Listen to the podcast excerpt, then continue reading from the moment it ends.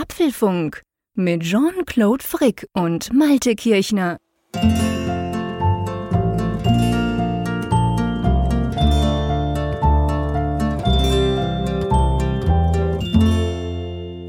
Herzlich willkommen zum Apfelfunk. Schön seid ihr wieder dabei. Cool, habt ihr diese Folge downgeloadet. Und es ist der Apfelfunk 304, den wir am 1. Dezember aufzeichnen. Sozusagen das erste Törchen vom Adventskalender. Wobei, lieber Malte, gell, bei uns ist der Adventskalender einfach nur einmal pro Woche, oder? und dann macht man das erste Türchen auf und es ist ein schnatteriger Schweizer dahinter. Ja, aber viel Platz drin, oder?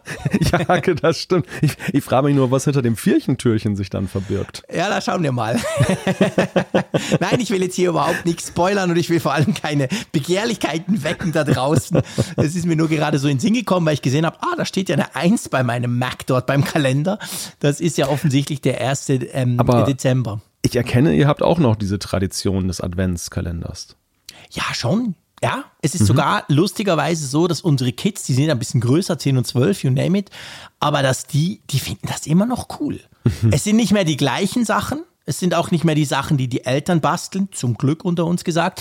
Es sind inzwischen mehr so, ja, es gibt so Pokémon-Sachen oder irgendwie, wir hatten auch schon Fortnite-Zeug, irgendwie so verrückte Sachen, aber es, es mhm. gibt ja die Idee quasi, dass du am Morgen aufstehst und da so ein Türchen aufmachst, das fasziniert sie tatsächlich immer noch. Ist da manchmal auch eine Gutscheinkarte für den Apple Store da drin oder so? Ja, ja, solches Zeug. Also das wäre dann mehr für mich, ehrlich gesagt. nee, ja, aber es ist schön. lustig. Aber habt ihr auch in dem Fall, oder? Ja, ja. Also ich staune ja über die vielen Variationen, denen es mittlerweile Adventskalender Geld gibt. Schon. Vom mhm. klassischen Schokoladenkalender, den es ja auch dann mit allen Geschmacksrichtungen und Marken gibt. Ja, genau bis hin aber eben auch zu eben dem Klassiker, also dieses selbstgemachte mit so Säckchen dran und so weiter, mhm, was man genau. aufhängt wie so eine Gelande. Aber es gibt ja mittlerweile auch von allem Lego und Playmobil und so ja, weiter und, und, auch für Erwachsene tatsächlich. Also wirklich so Themen, so Sachen, so Sammlerleidenschaften, ja. die da bedient werden. Ja. Also es, es ist, muss ein sehr einträgliches Geschäft sein. Das ist es man, man sieht schon Wochen oder Monate vorher dann so ganze Regalreihen in manchen Geschäften, mhm. die dann da befüllt sind mit diesen mhm. Adventskalendern. Ja, aber ich finde das auch ganz zum Öffnen. Ja, leider nicht, leider nicht. Also ich habe auch keinen, ich oute mich. Wir haben tatsächlich, wir haben tatsächlich diesmal darauf verzichtet. Die Kinder ja. haben natürlich einen und genau. ähm, für die ist das ja ganz wichtig, zumal in ihrem Alter, ja, in dem sie jetzt sind. Aber ähm, wir Erwachsenen, wir hatten, wir haben das immer mal wieder gemacht, aber dann sind wir manchmal auch ein bisschen lazy geworden und ja, mussten dann Tage okay. aufholen und das ist dann auch irgendwie ja, blöd. Und genau, es ging denn, uns auch immer so ein bisschen so. Also wir, wir haben das auch schon länger nicht mehr gemacht. Aber es ist ja schön, den Kindern dabei zuzuschauen. Genau. Richtig. Genau, das ist cool. Sag mal, habt ihr eigentlich auch, also bei uns war es ja so, wir hatten jetzt ein paar Tage Schnee, das war ganz lustig. Und jetzt heute ist es so, dass wir eigentlich zum ersten Mal war es wieder so, da kam dieses Ding, mir fällt der Name gerade nicht ein, weißt du, dieses, dieses helle Teil, dass du dann innen weniger Licht machen musst. Ah, das wird schon seit LED-Beleuchtung, äh, nein, Sonne. Ja, Sonne, genau, Sonne. Ich weiß gar nicht, ob ihr das im Norden auch kennt, aber die kam bei uns auch mal wieder hervor und ich muss sagen, es hat meiner Laune sehr gut getan, mal ein paar Stunden Sonne zu sehen. Ja, das glaube ich. Hier war heute großer Sturmtag. Also wir hatten oh. heute es kann, kann auch sein, dass es nachher noch so ein bisschen an den Fenstern rumdonnert. Also wir hatten wirklich den ersten veritablen Wintersturm. Oh, okay. Das Sturmtief Daniel, glaube ich, hieß es. Das ist hier rübergezogen. So tagsüber waren es noch eher so Böen. Da habe ich noch so gedacht, mhm. ja, Sturm, das ist nach meinen Kategorien was anderes. Ja. Aber heute Abend hat es richtig Fahrt aufgenommen. Also da war es dann ah, okay. schon so, dass man so dieses, wenn du läufst und du hast so das Gefühl, irgendwie läufst du gar nicht mehr gerade, weil du weggedrückt mhm. wirst gerade. Okay, krass. Das war schon ganz lustig. Ja, ah, cool. Das soll nicht zu uns kommen. Das soll irgendwie nach Russland abbiegen oder was auch immer, aber bitte nicht in den Süden kommen, brauche ich jetzt gerade ja, da, nicht. Da rückst du mich jetzt aber in eine Phalanx hier. Ja gut, ich habe jetzt nicht, ich habe jetzt überhaupt nicht überlegt geografisch. Ich dachte einfach weit weg, egal, Pampa oder St. Gallen. Ja genau, nach St. Gallen kann das. Da landet, das da landet jedes schlechte weg. Wetter der Welt, genau. Genau, aber da ist es schon. da muss es gar nicht kommen. Das schlechte Wetter ist schon da. Aber gut, ich meine, ähm, lass uns doch mal zu unserem Sponsor kommen. Das Schöne ist ja, dass ja. der Apfelfunk in der 304. Ausgabe wieder unterstützt wird von NordVPN. Der eine oder andere von euch äh, hat es inzwischen schon mitbekommen.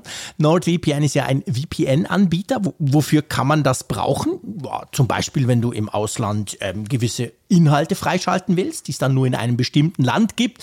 Etwas, was wir Schweizer immer wieder tun müssen, weil man die Schweiz immer wieder mal gern vergisst beim ein oder anderen digitalen Inhalt.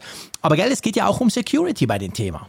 Ja, richtig, das ist ein ganz wichtiges Thema. Also wenn du dich in einem WLAN befindest oder auch in einem LAN, also egal in irgendeinem Netzwerk und du kannst ja nie sicher sein, wer zum Beispiel dann da guckt durch Konfiguration der DNS-Routen und so weiter, was du aufrufst. Dass dann so mhm. gelockt wird, was macht der Frick, was macht der Kirchner eigentlich, was guckt er sich für Seiten an und daraus Rückschlüsse zieht. Und gerade wenn es eben so geschenkte Zugänge sind, also gerade so offene Würde WLANs. Würde mich ja auch interessieren, was du immer während dem Apfelfunk noch rumsurfst, ehrlich gesagt. Na, das möchtest du nicht wissen. Ne? Gucke ich mir Mitbewerber an hier. Genau. das neueste Brotbackvideo vom Zeier und so weiter. Ja gut, okay. Zum Beispiel. Nein, Spaß beiseite. Aber es ist tatsächlich eben eine tolle Sache, wenn du eben das dann verschlüsseln kannst und dann kann mhm. eben derjenige, der das Netzwerk dann anbietet, das nicht sehen, sondern er sieht dann lediglich halt, dass du eine Verbindung zu NordVPN hast, zu einem der 5500 Server in über 60 Ländern mhm. und äh, die wiederum garantieren dir, dass sie eben keine Nutzerdaten aufzeichnen. Es gibt eine Doppelverschlüsselung, um eben die Anonymität noch zu erhöhen. Und das Tolle ist, es ist nicht nur ein ein Produkt, was du selber nutzen kannst, sondern du kannst es dann gleich für sechs Geräte gleichzeitig machen. Das heißt, die ganze Familie ist damit dann auch ja. abgedeckt. Ja, ganz genau. Es gibt eine 30 Tage Geld zurück Garantie und es gibt einen 24/7 Kundenservice. Dazu kommen wir später dann tatsächlich noch in der Zuschrift. Mhm. Da freue ich mich schon drauf. Und wenn ihr das mal ausprobieren wollt, geht doch auf nordvpn.com/apfelfunk. Da gibt es im Moment ein Zweijahrespaket mit 73% Rabatt plus noch einen Monat on top obendrauf. Also ich denke, das lohnt sich durchaus und vielen Dank an, an ähm, NordVPN. Genau. Apropos, wir müssen noch ein kleines, wenn ihr Lust habt, könntet ihr noch etwas gucken. ihr könnt natürlich auch nur hören. Du wolltest gerade sagen, danke. Du wolltest gerade sagen, danke Apfelfunk am Hörer. Ne? Ja, genau. Ich wollte gerade, ich war schon tatsächlich da und dachte, danke Apfelfunk am Hörer. Das war ja schon durch. Ihr ja, wisst, ja. letzter Freitag und so. Also wir haben am letzten Freitag gequatscht und Geld, das machen wir eigentlich selten. Aber ich glaube, das war jetzt echt mal eine Ausgabe auf YouTube, das lohnt sich, die anzugucken, falls ihr nicht sowieso dabei wart, live letzten Freitag, oder? Ja, ich muss mal intervenieren. Das lohnt sich natürlich immer, sich das dann anzugucken. Ja, selbstverständlich. Aber in dem Falle war es dann auch ein Thema, ähm, was, wie ich finde, eben ein wiederkehrendes Thema eben auch in dieser Sendung war. Also wir hatten ganz am Anfang irgendwann mal über das Thema Bildung gesprochen. Da war mhm. damals schon unser Gast Marco da und das war zu so zu Beginn der Pandemie. Da waren die Schulen mhm. gerade sehr im Aufbruch, so eben auch in diese in dieser Remote-Situation eben ihr mhm. Konzept zu finden. Und das Tolle ist, Marco ist wiedergekommen in dieser neuen Folge von Apfelfunk am Hörer jetzt. Er hat noch einen Schüler mitgebracht der dann der Tobias, der dann auch mal aus seiner Perspektive berichtet hat und sie haben eben aufgezeigt, was sich da alles da so getan hat im Bildungswesen in kürzester Zeit. Digitalisierung beim Bildungswesen quasi aus zwei Seiten, also vom Lehrer, der das sehr aktiv auch vorantreibt oder vorangetrieben hat an seiner Schule und dann eben von einem Schüler von ihm und ich fand das großartig, diese, ja, diese zwei Seiten, die man da halt gesehen hat. Das, ich fand, wir haben ein super spannendes Gespräch geführt, also wir zwei, natürlich der Raphael, der immer dazu gehört und eben diese beiden und dazu hatten wir auch ganz viele tolle Fragen aus unserer Zuschauerschaft damals. Also das, das lohnt sich. Schaut euch das mal an, wenn ihr Lust habt, ich finde, das, das lohnt sich definitiv auf unserem YouTube-Kanal vom Apfelfunk. So, jetzt sind wir mit Wetterbericht und den Werbespots durch. Jetzt kommen wir zur Hauptnachrichtensendung. Ja, jetzt können wir mal genau die Themen ein bisschen auflisten, die wir da haben. Wir sind so ein bisschen wie die Tagesschau, ne? So, so ein bisschen klassisch unterwegs. Ich weiß nicht, ich gucke die Tagesschau seit gefühlt 300 Jahren nicht mehr. Gibt es die noch? Oh, Meine, meines, meines, Wissens, meines Wissens ja. Es ist jetzt auch nicht so, dass ich sie immer täglich noch um acht, gucke. Oder? Aber sind das, das immer noch die gleichen wahrscheinlich? Seit 300 Jahren die gleichen Sprecher? Oh, das keine Ahnung. So genau schaue ich mir oder? das auch nicht an. Auf jeden Fall, was ich jetzt da sagen wollte, ist, ähm, dass es eben auch einem festen, einem festen Rhythmus folgt, dass nämlich immer dann erst das Wetter kommt und äh, dann kommt noch mal ein bisschen Werbung und dann geht die Sendung los und dann kommen halt die Nachrichten. Und das ist ja, diese, diese, dieser Logik folgt ja auch dieser Podcast. Na, ich finde, wir haben überhaupt keine Logik. Aber ich gebe dir insofern recht, wir haben natürlich eine gewisse Struktur. Sprich nur wobei, für dich. Zum Glück. So, ja, das hilft mir natürlich definitiv, sonst wäre es total entgleist. Wobei ich weiß ja, du bist ja sowieso mehr der organisierte Typ, also hätte ich nicht so Angst, dass es schief geht, wenn wir das zu zweit oh machen. Aber der Punkt ist natürlich so ein bisschen der, im Unterschied beim Fernsehen ist es ja so, du weißt, ich habe ja früher mal beim Fernsehen gearbeitet, mhm. da kommt es ja auf die Sekunde an. Das ist ja schrecklich. Du musst ja, ja es darf ja. ja nichts, darf eine Viertelsekunde länger oder kürzer sein. Und ich bin unendlich unendlich froh hier in diesem Podcast, dass da zumindest die Zeit nie eine Rolle spielt. Ja, das stimmt. Das ist, das gehört tatsächlich zu den Vorzügen des Podcastens. Ja, definitiv. Und ähm, dass man mal lang sein kann, wenn man lang sein möchte, aber dass man genauso gut eben auch keine Stunde füllen muss, wenn man jetzt ja, was Besseres noch zu tun hat oder so. Also das wäre jetzt mal eine Herausforderung, Malte. Ich, ich, ich kann mich nicht erinnern, in den letzten, ich sage jetzt einfach mal 250 Folgen, aber locker, hm. wahrscheinlich sind es eher mehr, wo wir mal unter einer Stunde blieben. Es wäre mal eine Herausforderung, mal probieren, bei 59 Minuten abzuklemmen. oh je, ja. Da hast du jetzt fast aufgemacht. Nee, das machen wir nicht. Komm, nein, wir kommen zu den nein, Themen. Nein. Genau. Das erste Thema, und das ist ein Zukunftsthema, die Frage, haben wir 2022 den Durchblick? Denn es gibt Gerüchte um neu, das neue Headset von Apple. Es gibt auch Gerücht, Gerüchte um einen günstigeren Einstieg in 5G, und zwar soll das iPhone SE 3 zurückkommen. Kommen wir zu dem Gegenwärtigen. Wir kommen zu einem kleinen App-Tipp, denn wir haben eine YouTube-Helfer-App für iOS identifiziert, die wir euch mal vorstellen wollen. Und dann haben wir seit Monaten nicht mehr über AirPower gesprochen. Das ändern wir in dieser Ausgabe. Na endlich. Na endlich. wir sprechen über eine gute Initiative und zwar Product Red. Was es damit auf sich hat, wer es noch nicht kennt und wie lange es das jetzt schon gibt, darüber sprechen wir nachher. Genau, wir sprechen auch darüber, was immer noch in iOS 15 und macOS 12 alles fehlt. Dann sprechen wir über eine kleine Shopping Experience. In Deutschland hat nämlich in Berlin, wenn ihr das hört, ist, äh, also je nachdem, wann ihr es hört, kann es auch schon ein paar Tage her sein, aber an dem Erscheinungstag am Donnerstag, 2. Dezember, eröffnet der neue Apple Store in Berlin Mitte und wir sprechen mal darüber und überhaupt die ganze Situation der Apple Stores. Genau, wir müssen auch ein bisschen über die Apple Stores in der Schweiz sprechen. Ich freue mich ja, schon selbstverständlich. drauf. Dann gibt es natürlich die Umfrage der Woche, es gibt Zuschriften unserer Hörerschaft, also letztendlich das volle Apfelfunk-Programm. Ja, du, lass uns mal anfangen. Du hast ja schon so vollmundig gesagt, dass wir nächstes Jahr den Durchblick haben, oder? Wird ja, ja auch langsam Zeit nach 304 Folgen.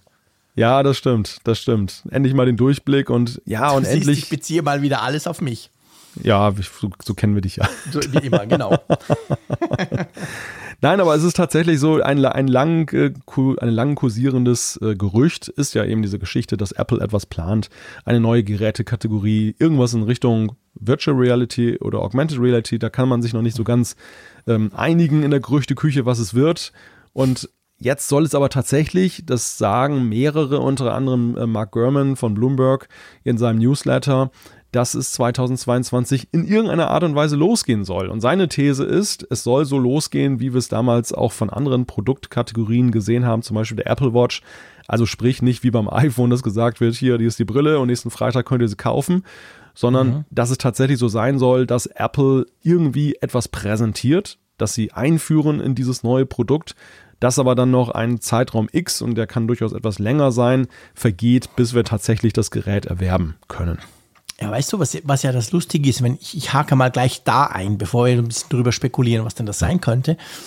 Eigentlich ist ja bei Apple war es fast immer so, zumindest bei den, ich sag mal, bei den tragbaren Dingern, ähm, beim iPhone, bei der Apple Watch, also bei den großen neuen Kategorien, war es ja immer so, dass die vorgestellt wurden und dann hat es gedauert, weil was man ja gerne vergisst, auch das iPhone, als das ja im Januar vorgestellt wurde, 2007 an der Macworld noch, ähm, diese berühmte Keynote, zu haben in den USA, ich will gar nicht von der Deutschland oder der Schweiz reden, da ging es noch länger, aber war es ja dann erst im Juni. Also das wurde ja auch ein halbes Jahr vorher angekündigt, guck mal dieses geile Phone und dann im Juni war der Launch und bei, bei der Apple Watch waren es ja auch, was waren es, 200 Tage oder noch mehr, also mhm. da war es ja auch so, so ein Ding. Also ich glaube, dass diese quasi Ankündigung und danach vergehen durchaus noch Monate, das wäre gar nicht so ähm, untypisch Apple bei etwas komplett Neuem, oder? Das, das, das ist überhaupt nicht untypisch und es gibt ja auch verschiedene Erklärgründe oder Gründe, die das erklären, warum Apple das so handhabt. Mhm. Also in der Historie belegte Gründe sind ja zum Beispiel, dass das Produkt schlichtweg noch nicht fertig war. dass man aber dann eben schon dann eben das einführen wollte, dass man mhm. diesen Platz besetzen wollte, dass es dann das Apple damit in Verbindung gebracht wird. Und äh, dann, dann kam es halt später dann, aber ja. es war zumindest schon mal so raus und in, im Marketing halt mit Apple verbunden. Ein anderer Punkt ist, dass sie dann ja eben auch die Produkte dann bewusst eben noch nicht weiter vorangetrieben haben, auch in der Produktion, weil sie fürchten, mhm. dass sonst die Leaks dann auch größer sind, dass zum Beispiel auch dann Registrierungen bei den, bei den Regulierungsbehörden sie dann verraten und ihr Produkt dann vorher schon rausplaudern. Ja. Das, das ist auch so ein Punkt, der da reinspielt. Also es gibt mhm. da, es gibt verschiedene Erklärmodelle, woran das liegen kann, dass sie ja. das so machen. Ja, nee, das ist auf jeden Fall eine gute Sache. Und jetzt natürlich ist die Frage, ja, was kommt denn da? Und ich finde, weißt du, was ich ja lustig finde oder interessant? Interessant erstens, dass jetzt der Gorman auch drauf anspringt und ich meine, der springt ja nicht einfach auf Themen an, weil sie auf YouTube gut funktionieren oder auf seinem Blog, sondern natürlich ähm, letztendlich, weil er eben auch Informationen kriegt. Aber was, was mich bei dieser Brille fasziniert, hast du auch den Eindruck, dass wir eigentlich mehr Infos darüber bekommen, wann das kommen könnte, wann es vorgestellt werden könnte, als was denn da jetzt wirklich vorgestellt wird? Hm. Ja, das ist schon auffallend. Also es geht mehr okay. um das, das Drumherum. Es geht auch um die mhm. Frage zum Beispiel, dass man Entwicklern dann auch äh, eine Gelegenheit geben will, frühzeitig Sachen dann auch zu, dann zu entwerfen, die dann auf dieser Brille dann irgendwie laufen können mhm. und dass man deshalb dann auch so in Vorlassung geht. Übrigens auch nicht unplausibel, weil man am Ende natürlich auch dieses Ecosystem im Blick behält. Aber ja. ja. wir wissen extrem wenig über die, die, über die Brille selber und auch diese, diese Mockups, diese, diese, diese Zeichnungen beziehungsweise Animationen, da, die man da gemacht hat davon, die sehen ja teilweise ziemlich abgefahren aus, aber gründen, haben auch keinen gemeinsamen Nenner. Also man nee, hat nicht das Gefühl, nicht. Dass, dass sie auf irgendetwas Stimmt. gründen, dass, dass, dass, äh, das haben wir auch manchmal erlebt, dass es so verschiedene Mockups gibt und du denkst mhm. dann so, irgendwo in der Schnittmenge wird, wird die Wahrheit liegen und wenn ja, du das Produkt passt. nachher siehst, dann ist es dann auch so. Aber hier kann ich mir noch gar nicht vorstellen. Das eine sieht aus, als wenn da jemand eine Skibrille aufhat, die, wo, die, die irgendwie zugeklebt ist. Das andere ist so eine ganz äh, handelsübliche Brille irgendwie, die nur ein bisschen dicker aussieht, also und ein paar Äpfel an den mhm. Seiten dran hat. Ja, also es ist noch sehr unklar, wie das aussehen kann und was da genau kommt. Ja, ja, das ist wirklich total unklar. Und ich meine, man muss ja auch unterscheiden. Wir haben das, es gab ja auch schon mal Gerüchte, die so ein bisschen dieses VR, also Virtual Reality, in den, in den Mittelpunkt gerückt haben. Und ähm, wir gehen ja, oder sagen wir mal, ich weiß nicht, wie es dir geht, aber ich würde mir ja zeitnah, ich sag's mal so, du weißt, ich bin nicht so geduldig, würde ich mir eine AR-Brille wünschen. Also irgendeine. Brille, die ich anziehen kann, die, die idealerweise gar nicht so crazy aussieht und die mir halt irgendwelche geilen Infos gibt. Hm. Wohingegen ja VR, ich meine, damit läufst du ja nicht durch die Straßen, sondern das ist ja mehr so, ich sitze hier. hoffentlich vielleicht nicht. Auch, ja, hoffentlich nicht, genau. Wird sicher so einen Spinner geben, der das tut, aber grundsätzlich ja. ist ja mehr die Idee, du sitzt auf deinem Sofa und dann äh, ziehst du das Teil an und dann, wow, geile virtuelle Welten. Und das sind ja eigentlich zwei grundsätzlich unterschiedliche ähm, ja. Dinge. Und da stellt sich schon die Frage, fängt Apple zuerst mal mit VR an, um dann später das AR, das tolle Ding doch zu bringen? Oder, also ich, ich bin, ich habe ja schon oft gesagt, ich bin wahnsinnig gespannt drauf. Ich, ich finde das super spannend, weil es ja mal ein ganz anderes Pro Produkt wäre von Apple. Aber ich, ich bin nach wie vor auch so ein bisschen skeptisch, ob dieses, all diese Zeitpläne, die wir da jetzt immer um die Ohren gehauen kriegen, ob an denen wirklich was dran ist. Ich, ich bin immer noch, ich merke, ich bin da ein alter Skeptiker irgendwie. Ich glaube da nicht so recht dran.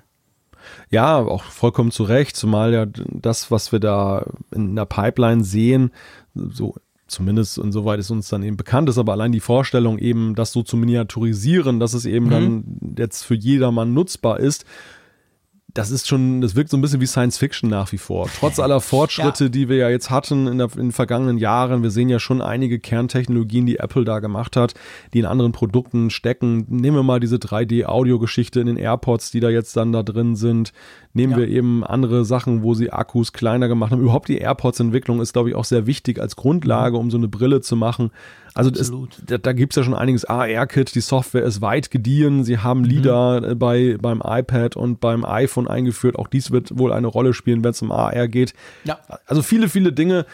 Hier Steve Jobs sagte ja immer Connecting the Dots. Und Im Nachhinein kann man die, die Punkte verbinden und wenn man da die Punkte verbindet bei Apple, dann kann man schon irgendwie ein Bild zeichnen, das zu einer machen. Uhr führen könnte, äh, zu einer, ja. einer Brille führen könnte und einer genau. AR-Brille auch im Speziellen ja. führen könnte. Aber ähm, also ich glaube, ich persönlich würde mir wünschen, es ist eine AR-Brille, denn ich glaube, denn und das ist ja gar keine Frage, denn der Nutzwert einer solchen Brille wird ja definitiv von Anfang an höher sein als jede VR-Geschichte, weil du mhm. einfach mhm. das auch in der Realität anwenden kannst und nicht nur zu deinem Pläsier dann eben zu ja. Hause. Äh, der andere Punkt ist, aber da bin ich dann muss ich mal aufpassen, weil ich immer nicht weiß, ist das nur so der der liefert man sich dem Vorurteil des, des, des Zukunftsverweigerers aus? Oder ist es, oder ist es, oder ist es wirklich, also nach dem Motto, Opa will nichts Neues mehr, oder ist es wirklich, ähm, ist es wirklich ein begründeter Einwand? All das, was ich bislang in Sachen VR gesehen habe, auch diese Meta-Vision mhm. von, von, von Facebook. Oculus, genau. Ja, also so richtig überzeugt hat mich das nicht, dass ich mich da gerne sehr lange aufhalten möchte. Und ich habe schon VR mal ausprobiert, was es da bislang gibt. Es gibt ja diese mhm. VR-Filme und auch ja einige Anwendungen. Ja. Macht Spaß. Also du kannst einen netten Abend damit verbringen und so weiter, wenn du dann irgendwie so scheinbar über New York fliegst im Helikopter oder beziehungsweise fliegst und, und äh, als wenn du mhm. selber da fliegst.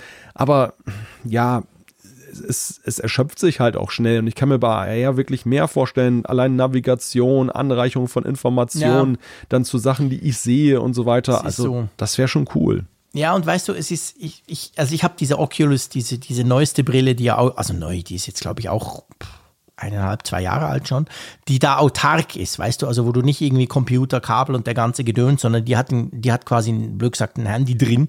Da kannst du selber Apps draufladen und so weiter von Oculus, also von Facebook letztendlich.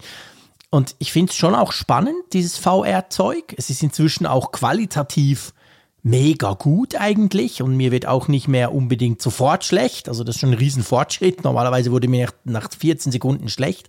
Aber was zum Beispiel ein Punkt ist, das war mir nicht so bewusst vorher, was mich extrem stört an diesen Dingern, so wie sie jetzt sind, vielleicht findet Apple ja eine Lösung.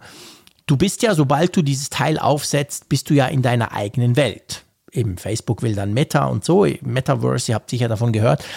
Aber ich fühle mich schon nur da dadurch unwohl, weil ich die reale Welt um mich herum ja gar nicht mehr so mitkriege. Hm. Weißt du? Ich habe dann total Angst, dass entweder ein Kind auf mich springt oder sonst irgendwie etwas, was ich nicht mitkriege. Also ich fühle mich da per se einfach nicht so wohl. Wie wenn ich jetzt, ich weiß nicht, vielleicht wenn ich ganz allein wäre in meiner Wohnung, ich schließe die Tür ab und dann, vielleicht wäre das was anderes. Aber so im Kosmos von einer Familie ist das irgendwie komisch, wenn ich mich so mit einer Brille quasi verabschiede und sage, hey, ich bin ja. jetzt weg. Und das ist zum Beispiel eine Hürde, die, die bei mir recht, recht hoch ist. Ich fühle mich da nie so richtig wohl, wenn ich da so eintauche. Ja, die ist ja auch erklärlich aus unserem bisherigen Nutzungsverhalten von Technik. Denn alles, was wir bislang machen, also auch wenn AR in der Dimension jetzt nochmal was ganz anderes wäre, weil ja wirklich das Bild, das Realbild angereichert mhm. wird.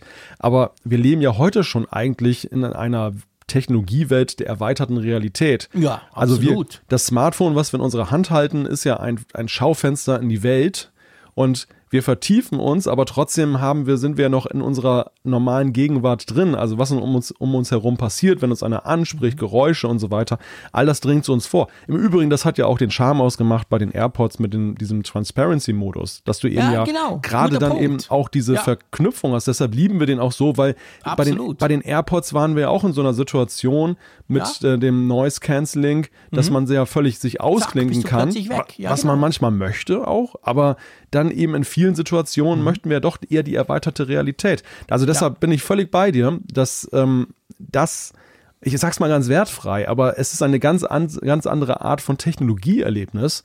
Ja. Und es ist natürlich auch ein Wagnis, ob die Menschen, zumindest in größeren Teilen, denn auch sich darauf einlassen. Davon darauf einlassen und Gefallen am Ende auch daran finden. Ja, ja.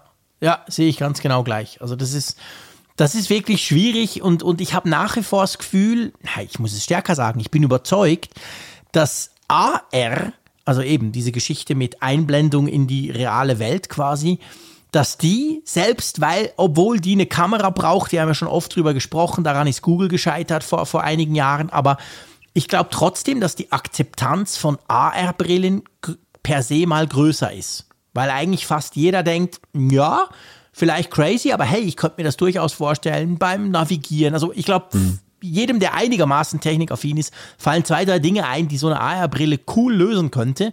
Wohingegen VR, ja, ich weiß, jetzt schreiben mir dann wieder die Gamer oder auch ein paar andere, das dürft ihr gerne tun, aber VR ist für mich nach wie vor eher so Special Interest. Ja, das ist ein guter Punkt. Also in der Tat, auch AR in der Dimension wird ein, ein Thema sein, was gesellschaftlich seinen Platz erstmal erobern muss. Absolut. Wo es, wo es Vorbehalte gibt, eben auch durch mhm. die ersten Gehversuche.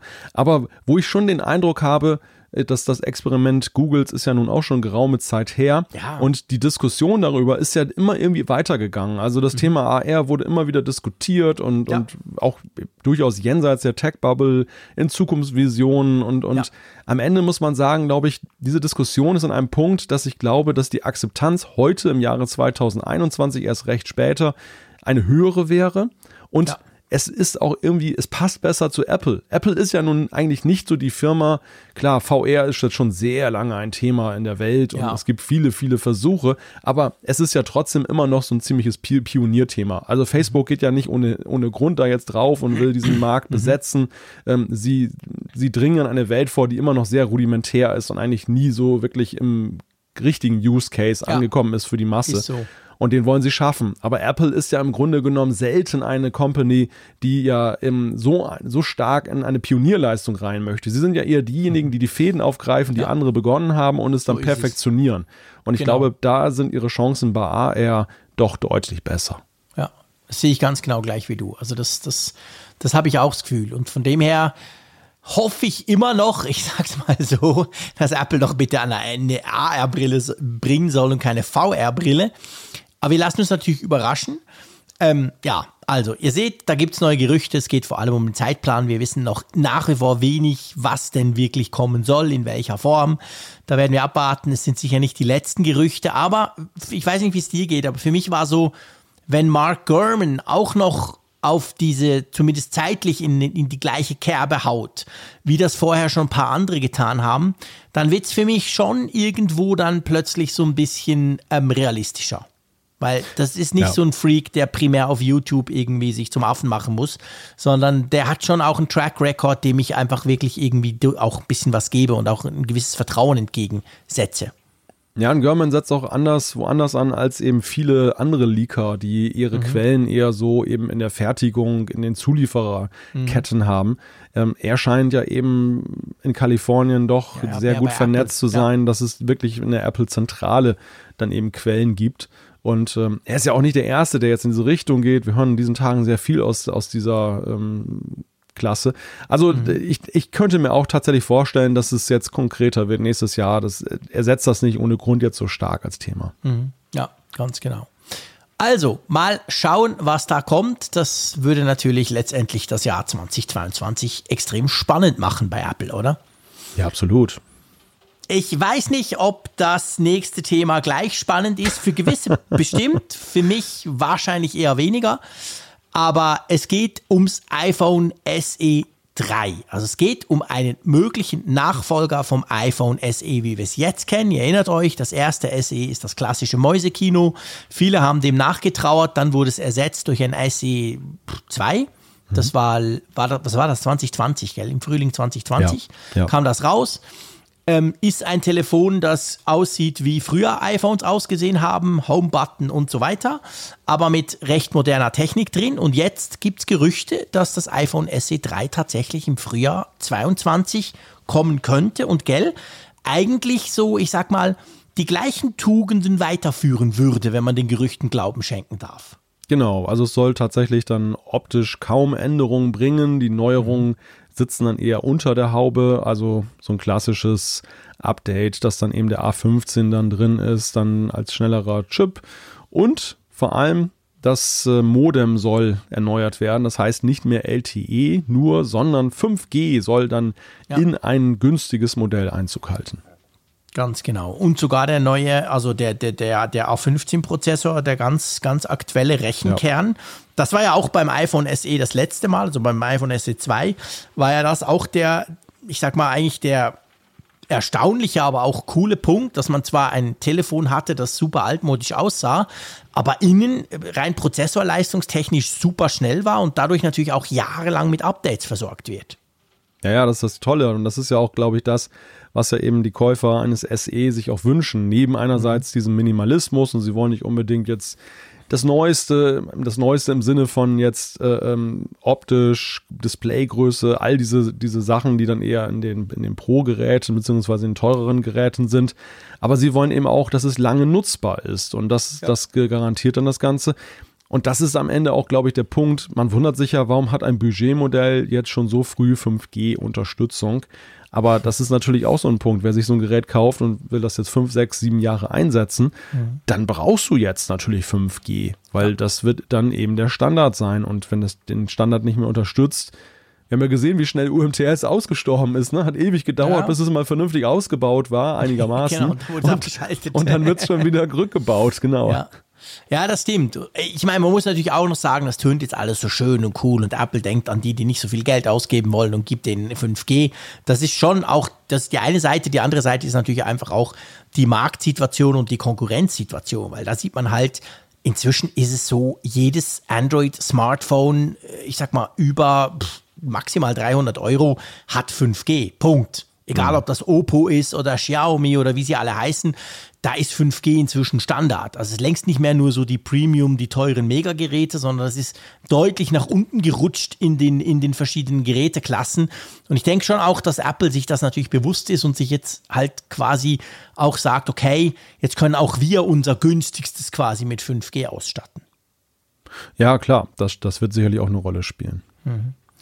Also Frühjahr 2022 würde ja passen, gell? Weil das iPhone SE ist ja so eines also ist eigentlich, glaube ich, das einzige, korrigier mich, das ist dieses iPhone, was immer so ähm, zwischen den eigentlichen iPhone-Terminen rauskommt, gell?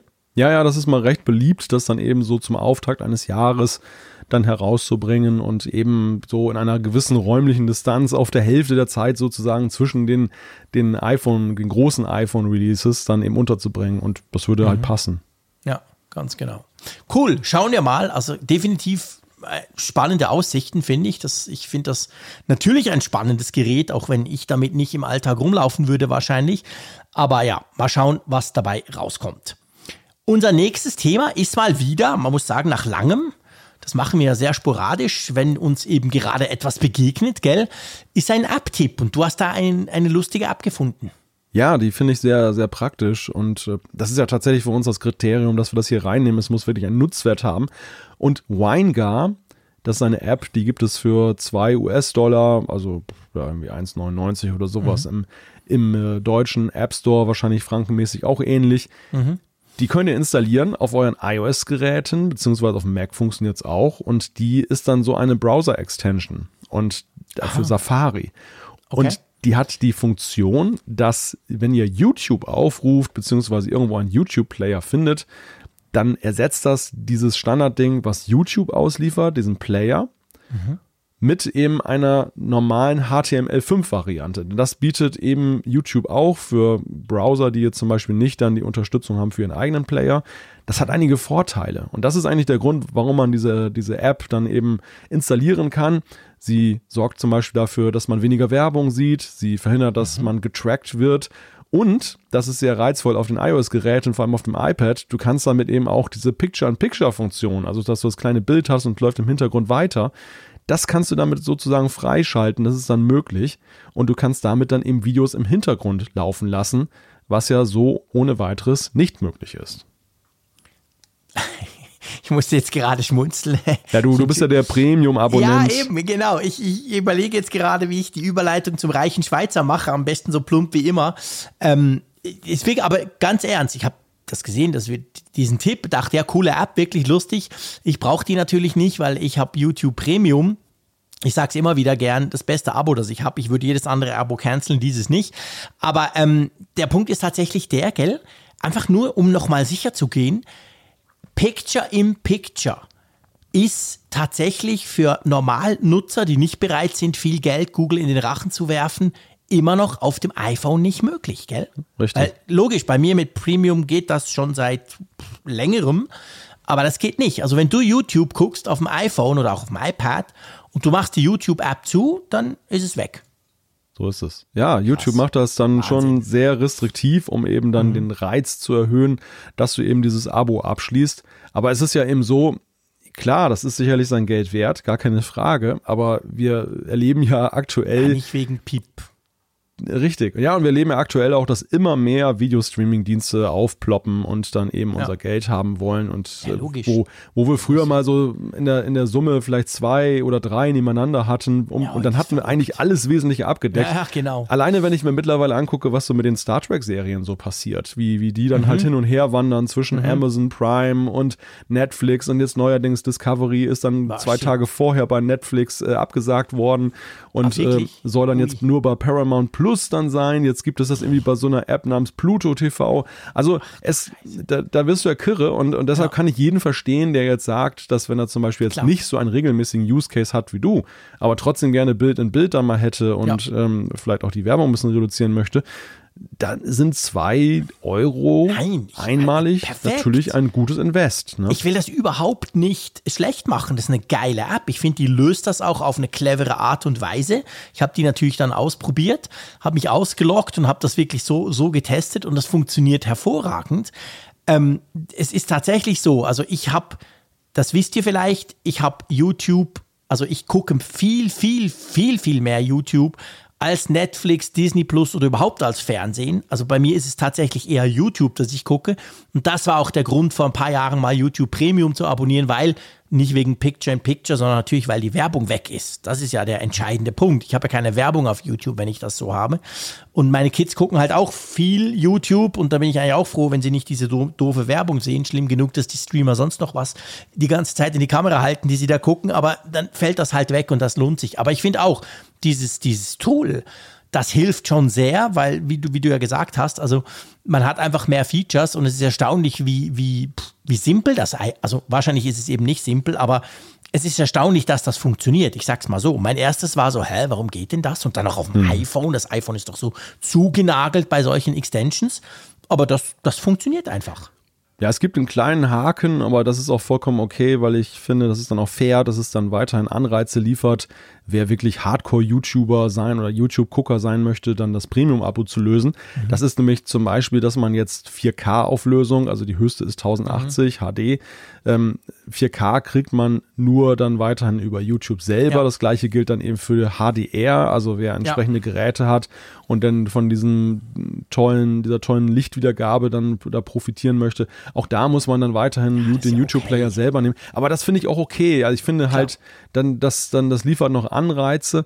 Und äh, ja, und der, das Funktionsprinzip, es ist ja eigentlich erstaunlich simpel. Ne? Also der, der, das filtert ja eigentlich jetzt nur im Safari-Browser aus dem HTML-Quelltext diese Tags raus, die YouTube mhm. dann selber hat für seinen Player und setzt einfach einen HTML5 Video-Tag, was ja genau für den Zweck vorgesehen ist. Wie gesagt, YouTube liefert diese, diese Geschichte auch über HTML5 aus, weil sie wissen, dass nicht alle Browser eben ihren Player ja. unterstützen. Genau. Ja, und dann sieht man halt diese alternative Ansicht. Also mehr ist es nicht. Ja. Es ist kein Hexenwerk. Ja. Ähm, dementsprechend im eigentlichen Sinn. Nein, und also genau, es, es, bedient sich auch nicht irgendeiner illegalen Geschichte oder so und bricht in YouTube-Server ein und so weiter, sondern es ist, es benutzt einfach einen Mechanismus, der eigentlich für andere Situationen vorgesehen ist, der aber eben offiziell supported wird. Und deshalb finde ich auch das Preis-Leistungs-Verhältnis von 2 Euro okay. Das muss man halt mal programmiert haben. Aber das ist jetzt auch nichts, was, wofür man jetzt zum Beispiel eine Abogebühr entrichten könnte, weil mhm. ist ja keine fortlaufende Leistung, sondern am Ende ein, ein Trick halt, ne? Ja, ja, ganz genau. Also cool. Äh, ist bei uns verlinkt, könnt ihr gerne mal vorbeischauen. Ham, Malte, ich muss tief einatmen. Ja. ähm, ich hätte jetzt natürlich vorher recherchieren können, wie lange wir im Apfelfunk schon nicht mehr über dieses Thema gesprochen haben, welches wir jetzt wieder aufbringen. Es ist schon eine ganze Weile her. Aber da wir jahrelang gefühlt extrem viel darüber gesprochen haben, war das auch schwer in Ordnung. Nichtsdestotrotz, ich glaube, so gut wie jetzt passt der Spruch, totgesagte leben länger ähm, nicht. In dem Fall ist es sogar so, Tote leben irgendwie länger. Wir müssen wieder über Airpower sprechen, auch wenn das vielleicht dann nicht Airpower heißt. Aber so verrückt das klingt, es gibt schon wieder Berichte, und zwar von verschiedenen Quellen, dass Apple immer noch an so einem Ding arbeitet.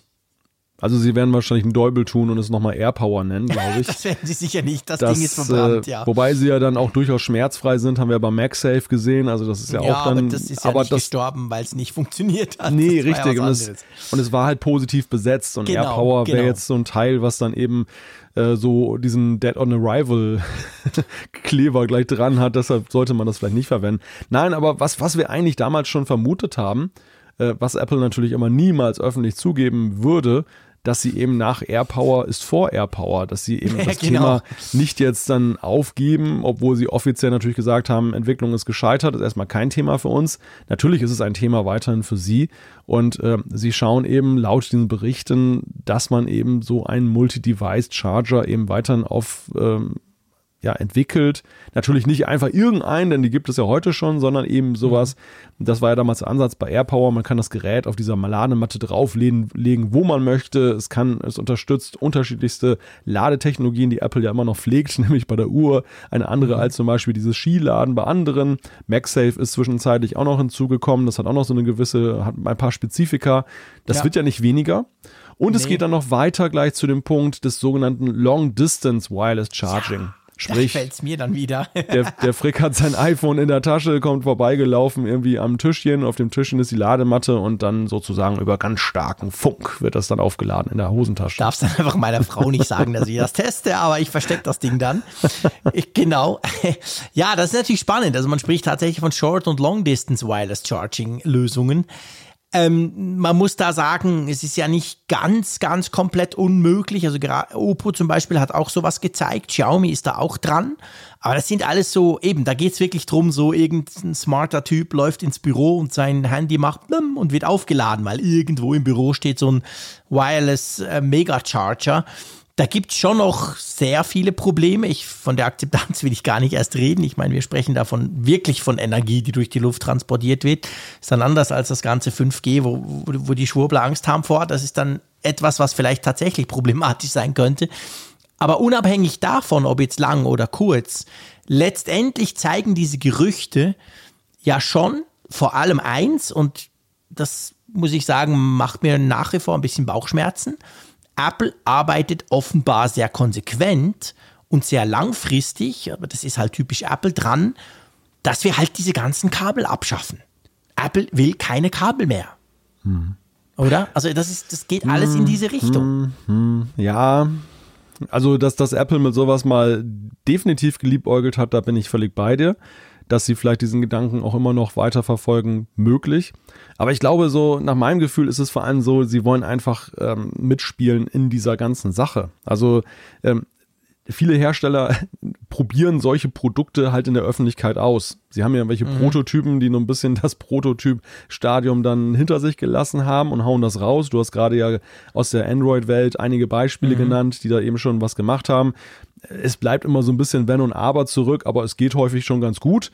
Mhm. Apple denkt natürlich einen Schritt weiter. Sie, sie denken halt an eine Welt, wo eben die Geräte dann schon in so einer Standardsituation sind. Und es ist auch die Rede davon, dass Apple so sich vorstellt und das mal ausprobiert, dass alle ihre Hauptprodukte sich so, so gegenseitig laden können. Mhm. Dass du sozusagen ein, ja, so wie du es dann im, im, mit, mit dem Smart Home hast und dem, diesem mhm. Thread-Standard, der dann eben mhm. auch über die Apple-Geräte alles so zu einem Netzwerk knüpft, dass das weitergeht, dass es eben dann ja. auch mit Elektrizität dann eben dann, dann weiter gedacht wird.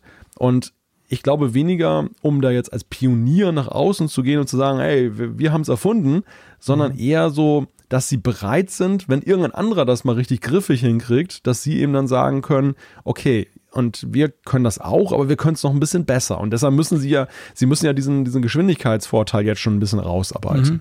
Stimmt, ja. Und es ist natürlich, dass das mit diesem, jedes Gerät von Apple lädt ein anderes oder die Geräte können einander untereinander laden. Das wäre ja, es wäre ja auch typisch Apple. Thema Ökosystem. Das ist genau der Punkt. Also dein iPad lädt dein iPhone und das lädt zum Beispiel die AirPods oder die Apple Watch. Ich meine, das sieht vielleicht dann komisch aus, zugegebenermaßen, wenn du so einen Berg von Geräten übereinander stapelst. Andererseits stelle ich mir das super praktisch vor. Also gerade auf Reisen, okay, im Moment nicht so ein Thema, aber vielleicht kommt es ja mal wieder. Ähm, bis Apple das ready hat, dürfen wir vielleicht mal wieder reisen. Ähm, ja, dann, dann stell dir mal vor, du, du, du hast halt dein iPad, das hat vielleicht dann irgendwann auch mal einen größeren Akku. Dann legst du dein iPhone drauf, dann wird das geladen. Also ich, das fände ich schon auch cool. Ich, nicht falsch verstehen. Also ich fände das grundsätzlich okay. Ich bin halt nach wie vor eher der Typ, der lieber 10 Minuten ein Kabel einsteckt, als 35 Stunden Wireless zu chargen. Aber da gibt es ja dann vielleicht auch mal eine Lösung. Also ich glaube, Apple denkt da halt in seinem ganzen Ökosystem und versucht da so das Ganze irgendwie zusammenpassend zu machen. Hm. Aber ähm, offensichtlich sind die Probleme doch nach wie vor da. Sonst hätten wir das ja wahrscheinlich schon lange, oder? Ja, vielleicht müssen wir aber tatsächlich auch ein bisschen anders denken. Also ich, ich glaube, wir sind ja immer sehr schnell dabei, aus unserem jetzigen Use Case heraus zu sagen, ähm, es geht um das vollständige Laden der Geräte. Ich habe jetzt mein iPhone ist leer mhm. und ich muss es aufladen und ähm, das wird mir künftig dabei helfen. Ja, das ist vielleicht ein Use Case, aber ich glaube eher, dass der Charme, der für Apple auch zum Beispiel da ist, ein ganz anderer ist. Nämlich, dass sie, sie mehr Flexibilitäten beim Akku- und Powermanagement gewinnen. Du, du hast den Nutzer, der zum Beispiel drei Apple-Geräte mit sich führt und sie sind unterschiedlich mhm. geladen. Wir alle kennen das. Du nutzt das eine mhm. Gerät besonders Klar. stark, du hast so einen Tag, wo du sehr viel telefonierst, dein iPhone ist dann bei 30 Prozent, dein iPad hast du gar nicht angerührt, ist immer noch bei 100 Prozent. Mhm. So. Mhm. Wenn du diese, wenn diese Geräte sozusagen ihre Power untereinander dann ein wenig managen können, dann hast du natürlich den großen Vorteil, auch ohne eine Steckdose oder irgendwas erreichen, zu erreichen, dass die sich dann gegenseitig so ein bisschen austarieren können. Ja. Natürlich in Verbindung mit intelligenter Technologie, die deinen ganzen Tag so ein bisschen analysiert und weiß, welch, wo du die Power nachher brauchst. Also ich könnte mir auch vorstellen, dass das eben in diese Richtung geht. Also das ja. ist schon so Next Level des, ja, des Akkumanagements dann absolut. ist. Absolut. Ja, absolut. Also ich meine, das ist, das ist ja der Punkt, dass, dass das sieht man ja auch so. Ich finde, das, das wurde mir auch im Homeoffice wieder bewusst. Also ich meine, letztendlich meine Fast Charging Freude, die geht ja auch in die Richtung. Als ich noch unterwegs war, dann war es ja auch so, dass ich am Flughafen nicht irgendwie eine Stunde lade. Aber ich bin halt froh, wenn ich mal fünf Minuten einstecke, wenn ich einen Cappuccino rauslasse irgendwo, dass ich in der Zeit möglichst viel reinkriege. Und jetzt im Homeoffice ist es ganz anders. Jetzt habe ich hier die Geräte alle rumfliegen. Ich merke schon, ich muss die immer mal wieder aufladen. Aber wann und wie lange spielt gar nicht mehr so eine Rolle. Aber was viel mehr eine Rolle spielt, ist, es sollte möglichst praktisch funktionieren. Und ich glaube, genau, genau an diesen Dingen arbeitet Apple. Die Frage ja. ist halt, kriegen wir neben jetzt diesen Features, wo wir so ein bisschen das Gerätetechnische anschauen, meinst du, wir kriegen dazu dann noch irgendwann wirklich so eine Ladematte? Also wirklich ein, ein Wireless, ich, ich meine, klar, Apple hat diesen Puck, die bieten ja auch Wireless Charging eigentlich schon an, hm. mit, dem, mit dem MagSafe, also dem fürs, fürs iPhone, dem großen quasi. Meinst du, wir kriegen mal trotzdem noch sowas, was dann so in Richtung AirPower geht? Das ist eine gute Frage und ich glaube, bei Apple sind sie vielleicht selber noch nicht so ganz entschieden, welchen Weg sie da wirklich gehen wollen. Mhm. Denn einer der größten Einwände, die jetzt ja auch zunehmend lauter erhoben werden. Aber das liegt ja eben auch an Apples Aussage selbst, dass sie sagen, Klimaschutz, ähm, Energiemanagement und so weiter spielt eine immer größere Rolle für uns. Und dann lesen wir Berichte, dass sie ausgerechnet dann eben an Funktechnologien arbeiten, wo selbst wenn sie serienreif werden, doch klar ist, dass sie im ersten Moment natürlich, und das ist ja heute schon so bei, beim Wireless Charging, eben Energie verschwenden im Vergleich Total. zur kabelgebundenen ja. Lösung. Das heißt, Apple befindet sich da so, so ein bisschen in einem Zwiespalt. Auf der einen Seite wollen sie natürlich diesen Komfort, sie wollen diese Ästhetik ohne die mhm. Kabel. Und sie, sie wollen natürlich auch mithalten, wenn die anderen das anbieten. Aber auf der anderen Seite passt es ja eigentlich so überhaupt nicht in ihr Konzept, was sie eben von, von äh, der Zukunft des Planeten und so weiter dann immer philosophieren. Also äh, stellt sich die Frage, will Apple da wirklich in die Offensive gehen mit so einem Ding? Oder ist es eher so, wir sind gerüstet, wenn es ein, wenn es ein Trend wird? Und wenn ja, welche Gedanken machen sie sich auch schon über die Frage, wie kriegen sie das irgendwie ja, sauberer hin. Gut, vielleicht, mhm. vielleicht sagen sie einfach, dass diese Wireless-Sachen dann etwas teurer sind und dafür kompensieren sie dann den Fußabdruck oder so an anderer Stelle. Könnte ich mir bei Apple auch vorstellen. Das machen sie auch manchmal, dass sie dann eben sagen, ja, diese Tech, diese Energie, äh, die dann da verschwendet wird, die rechnen wir mal hoch und die kompensieren wir dann durch eben regenerative Energien, die wir dann irgendwie einkaufen oder sowas. Also da gibt es ja auch durchaus Marketingstrategien, ja. ähm, mit denen man das dann eben auch so ein bisschen grün waschen kann, das Ganze. Aber trotzdem ist es natürlich so, ich, ich finde das schon einen wichtigen Punkt. Ich möchte ja noch mal darauf eingehen. Also es erstaunt mich generell, dass dieses Wireless Charging, das wird ja im Allgemeinen von praktisch allen als cool angesehen. Ja, praktisch im Starbucks, ich lege es da hinten links drauf und es wird geladen und so. Aber dass dieser, dieser, dieser Bereich quasi Verschwendung von Energie oder anders gesagt schlechter Wirkungsgrad, der ist ja bis jetzt noch nicht so wirklich, auch medial nicht so großes Thema. Und natürlich, jetzt kann man sagen, okay, der Frick, der hat natürlich, der will ja sowieso lieber Kabel, also ist das für ihn ein schönes Argument, gebe ich gerne zu. Klar, ich will ja Kabel, da ist die Effizienz am größten. Aber im Prinzip ist das schon etwas, was vielleicht mal noch kommen könnte, weil wenn du dir überlegst, wie viele Leute inzwischen jetzt schon ihre Smartphones ganz natürlich mit Wireless Charging laden. Ich meine, es ist ja nicht das Problem, wenn du und ich das machen. Der Zeit ja auch noch. Aber ähm, wenn das Millionen und Abermillionen Leute machen, dann finde ich schon, wird so ein, eine, eine Ineffizienz irgendwann zu einem großen Problem. Und ich frage mich da so ein bisschen, warum ist das noch nicht so richtig aufgepoppt? Und vor allem, ich frage mich schon auch, hat Apple das auf dem Schirm? Weil du hast schon gesagt, man, es gibt Strategien, aber auf der anderen Seite erinnere dich, Apple hat da mal so eine Idee gehabt mit Kinderpornoscanner und so, das ist ihnen ganz mhm. schrecklich um die Ohren geflogen. Da hatte man den Eindruck, sie haben nicht dran gedacht, dass das vielleicht Leute uncool finden. Ich frage mich, ob sie damit dann auch ready sind. Tja, das ist eine sehr gute Frage. Vielleicht spätestens nach diesem Apfelfunk wissen Sie jetzt um diese genau, Problematik. Also wir hätten jetzt einen Tipp, Freunde. Setzt mal die Marketingabteilung dran, dass die sich da zumindest mal drauf, beziehungsweise die PR-Abteilung, die sich darauf vorbereiten können. Tim, we have an information for you. Aber genau. Nein, aber ich denke schon, dass Sie das grundsätzlich im Hinterkopf haben. Ich denke, ja, es ist, es ist ein, es ist ein wachsender Anteil. Und ähm, ja. trotz, trotz allem sehe ich halt nach wie vor, die Mehrzahl der Nutzer sind kabelgebunden unterwegs. Äh, mhm. Es ist noch nicht so das große Thema. Aber ich gebe dir recht, das ist in der Gesellschaft, ist das noch nicht so wirklich angekommen. Man sieht halt mhm. nur den Komfort und, und ähm, fragt sich halt nicht so wirklich, was da noch so dranhängt. Also wir sehen es ja alleine bei den Chargern eben, welche Differenzen dann da eben auch mhm. sind und, und, und wie die beschaffen sein müssen, damit es überhaupt funktioniert. Also ja. daran kann man ja eben schon sehen, dass da eben energietechnisch das eben nicht die schöne Bilanz hat, eben der, des Kabelgebundenen. Ja. Tja. Ja, genau. Also das, das ist genau der Punkt. Also mal schauen. Auf jeden Fall, diese Gerüchte wollen einfach nicht verstimmen, äh, verstummen. Quatsch. Und ich glaube, man darf sagen, ja, da ist was dran. Mal schauen. Also da bin ich extrem gespannt, in welche Richtung sich das dann doch noch entwickeln wird. 15 Jahre, Malte. Ja. Hättest du gedacht, dass Product Red, wir lösen auf, das gibt es seit 15 Jahren. Da freut sich Apple, gibt auch eine Seite, die wir gerne verlinken. Aber hättest du gedacht, dass das schon so lange ist? Ich, ich hatte das, ich weiß nicht, ich hatte das irgendwie im Kopf, das sei doch erst gerade gestartet worden, wo Apple da gesagt hat, hey, wir machen das rot und mit AIDS und so. Mhm. Ja, es ist immer ein bisschen schwierig, das zu verorten, weil das so Sachen ja. sind, die immer mal so nebenher laufen und dann ähm, in der, im diffusen Gedächtnis irgendwo mhm. so zwischen kurz und lang dann rangieren. Also ich, ich hätte jetzt auch nicht gedacht, dass es da schon 15 Jahre gibt, aber 10 hätte ich schon für möglich gehalten, ja. weil, weil ich mich noch an Geräte erinnere, die mittlerweile ziemlich antiquiert aussehen und die auch schon rot waren und das, das, dann passt das so einigermaßen. Erklär mal, wer das noch nicht weiß, was denn das eigentlich ist. Ich glaube, die Product Red Produkte kennt inzwischen fast jeder. Die sieht man ja im Apple Store, die sieht man, wenn man bei Apple ist, überall ein bisschen. Gewisse Geräte sind rot und die haben dann diesen speziellen quasi Aufdruck Product Red. Was ist das eigentlich? Was ist die Idee dahinter? Ja, Product Red ist eine Sache, die Apple ja nicht erfunden hat, sondern die mhm. eine allgemeine Initiative ist, die halt dann dazu dient, Spendengelder zusammenzubringen für den gemeinsamen Kampf gegen AIDS. Also es geht eben darum, durch Spenden lebensrettende Behandlungen möglich zu machen.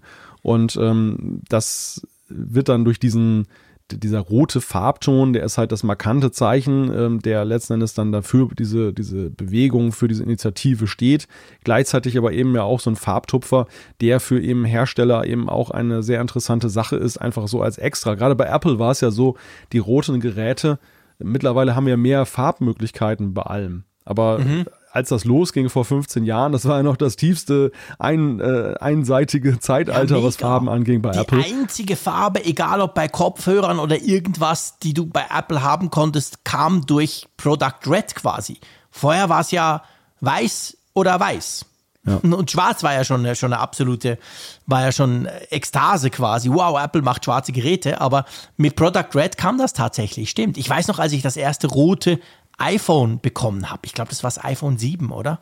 Vorher waren es mhm. nämlich keine mhm. iPhones. Vorher waren es immer andere Dinge, die, die bei Product Red dabei waren. Bänder und, und vor allem Kopfhörer. Und dann mit dem iPhone 7, glaube ich, ähm, war das erste, das eben in Product Red kam. Und ich, ich war begeistert. War ein rotes iPhone. Wie verrückt war denn das? Ja, ja, das war, das war revolutionär. Also am mhm. Anfang war es ja wirklich so, dass es dann eher so nischige Produkte waren, ja. möchte ich sagen. Da ähm, hat Apple, glaube ich, auch mit experimentiert, wie das denn wohl ankommt bei den Nutzern. Es kam ja sehr gut an und dann haben sie sich ja immer mehr getraut. Also immer mehr Geräte ja. kamen dann immer raus. Auch das iPhone SE zum Beispiel vor zwei Jahren hat, genau. war auch, ist auch ein Rot rausgekommen, sieht auch extrem schick aus. Und äh, ja, mittlerweile, wenn man halt guckt, die Produktpalette, alles ist eigentlich fast schon irgendwie damit zu bekommen. Die Macs äh, augenscheinlich nicht, aber jetzt eben so, was mobile das Geräte geil. angeht. Ein MacBook Pro in Rot. Boah, das wäre wär echt heiß. ja, das stimmt. Ja. Ähm, 270 Millionen Dollar haben sie in diesen letzten 15 Jahren an den globalen, ähm, haben sie da quasi gesammelt. Ähm, und ja, das ist schon, das ist schon cool. Also zum Beispiel, nee, 270 Millionen für den Kampf gegen globale Pandemien haben sie eh schon gesammelt, so muss man es vielleicht sagen.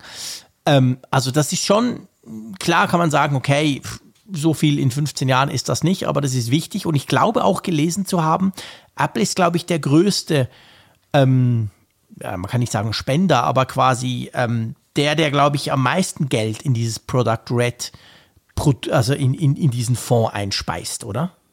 Ja, das kann ich mir gut vorstellen, weil Apple das ja auch äh, wirklich institutionalisiert hat. Am ja, Anfang war es ja, wirklich genau. so eine Sonderaktion, die äh, dann ja auch mit neuen Modellen dann immer mal wieder endete mhm. und dann gab es ja gar, ich weiß gar nicht, gab es da noch Zeiten, wo es gar kein rotes Produkt gab. Auf jeden Fall war es dann. Ich glaube schon, ja es war dann auf jeden Fall so, dass es, dass es weniger gab und das dann auch den Reiz erhöhte, wenn es mal wieder was Neues gab. Mittlerweile kriegst du ja irgendwie dann rote Produkte dann immer ständig und ja. ähm, alleine die Masse, was Apple Stimmt, absetzt die waren und so. zeitlich begrenzt eine Zeit lang, genau. Ja, ja, ja, das auch war das so ein iPhone, Sammel, Sammelfaktor. Genau. Ja, ja, genau. Ja.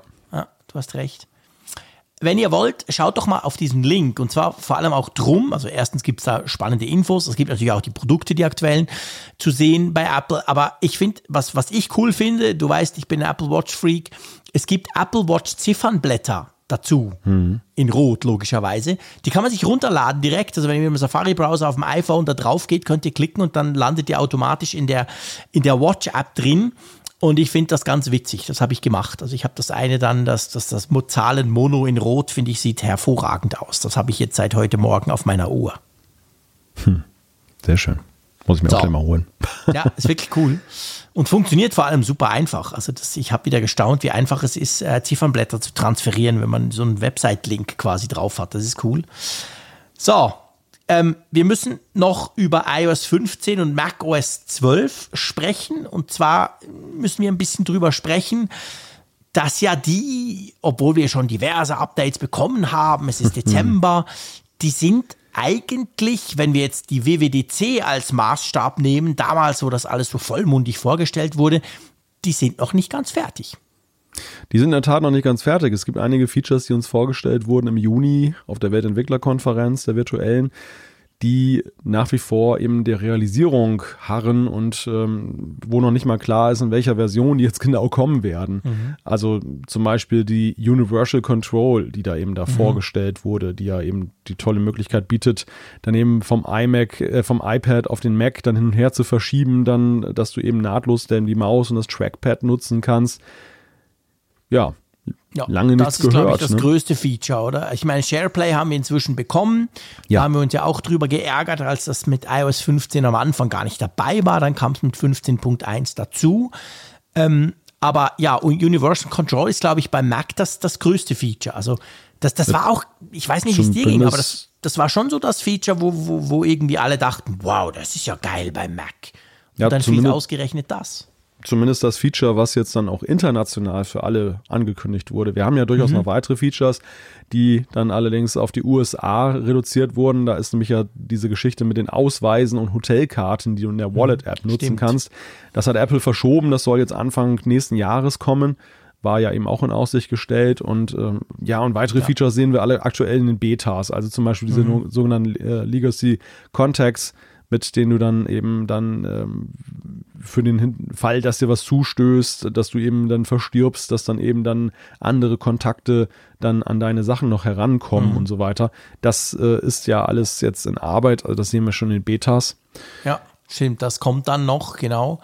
Und da diese schönen neuen AR-Navigationen, die kriegen wir zwar wahrscheinlich nie oder erst in tausend Jahren, aber diese Sachen sind ja auch in den USA teilweise noch gar nicht dabei. Also da kommt jetzt, da kommt, da, da, da, wird weiterhin noch an iOS 15 geschraubt oder auch iPadOS 15 zählt ja. das Gleiche. Also die Diskussion, die jetzt natürlich sofort entbrannt ist, ist ja eine wieder ziemlich lästerliche, dass gesagt wird, ah, Apple äh, Software ist ja sowieso so ein Thema schon seit einiger Zeit. Zum mhm. anderen wird das jetzt auch darauf zurückgeführt, dass Apple eben seine Entwickler eben im Homeoffice hat und nicht dann in Cupertino und dass das doch dahinter steckt. Dem entgegenhalten muss man ja, dass wir dann in den, in den Nicht-Pandemie-Jahren ja auch zusehends das gesehen haben, dass Apple, wenn sie eben dann ein neues großes iOS ankündigen, dass ja eher so eine Roadmap ist für das nächste Jahr. Also, dass wir ja. dann die, die letzten Features dann tatsächlich dann immer kurz bevor dann die nächste WWDC ist, dann erst bekommen, dass sie da lange dran entwickeln.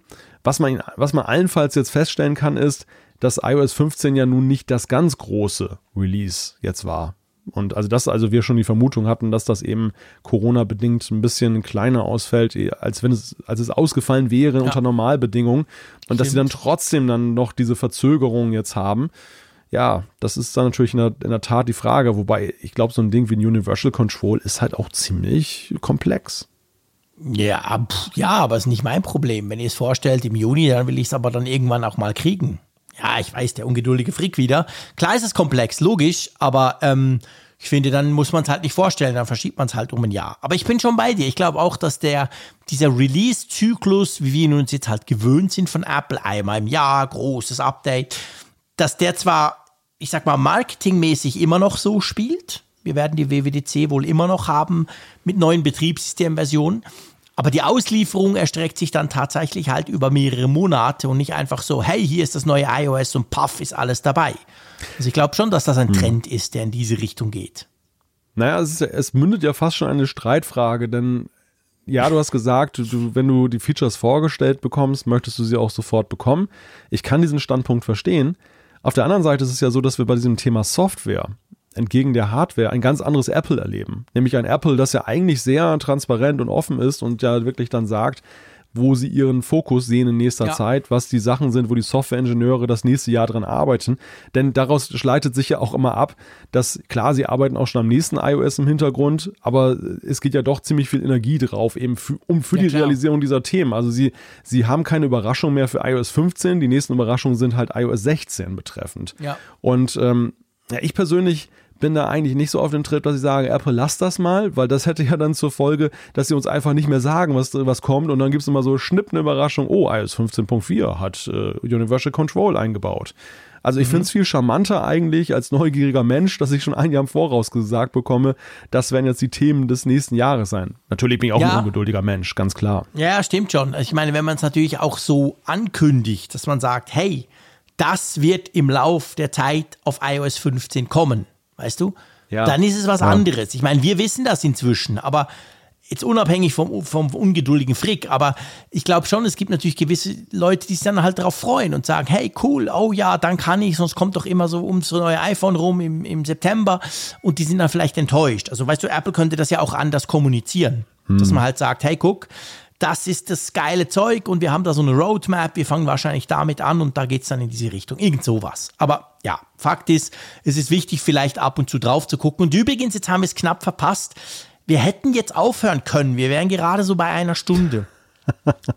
ich dachte einfach, ich erinnere noch mal dran. Als wenn das eine ernsthafte Option gewesen wäre. Natürlich nicht. Natürlich nicht. Der Abend ist noch jung, mein Lieber. Nein, das tun wir nicht, das wollen wir nicht. Ähm, wir legen uns da quasi keine Fesseln an. Gibt ja andere Sendungen, die dann nach 59 Minuten immer unbedingt abknallen, aber das machen gibt, wir. Gibt es sowas? Ja, ich glaube, ich habe das mal, die, aber das ist, glaube ich, das ist im Fernsehen, das ist mehr so wie Fernsehen dann, genau. Ja, okay, da ist ja. das ganz, ganz wichtig. Kurios. Ja, komisch, gell? Kann ich mir auch nicht recht vorstellen. Aber es muss wohl so sein. Hey, okay. Ähm, wir wollen da nicht rumlästern, sondern wir wollen über etwas anderes sprechen. Oder ich will über etwas anderes sprechen und zwar über Apple Stores. Ein schönes Thema. Also ich meine jetzt nicht diese Online-Stores, sondern so, vielleicht erinnert ihr euch, früher vor Corona war das so, es gab da so Läden, da konnte man reingehen und da konnte man irgendwelche schöne Hardware kaufen oder auch nur schöne Hardware betatschen. Und jetzt ist es so, gell, in Berlin gibt es neun. Ja, ja, da gibt es einen neuen und zwar in der Rosenthaler Straße, die liegt in Berlin Mitte. Es gibt ja schon diesen Flagship-Store, den in, in, Berlin, den in der ist doch am Alexanderplatz, oder? Nee, Kurfürstendamm liegt der.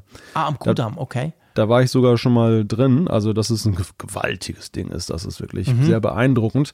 Naja, aber jetzt gibt es eben einen zweiten.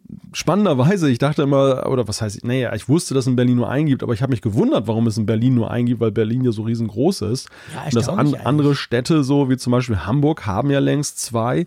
Ähm, mhm. Das fand ich immer ein bisschen kurios, aber das ist jetzt eben aus der Welt geschafft. Es gibt jetzt zwei Apple Stores.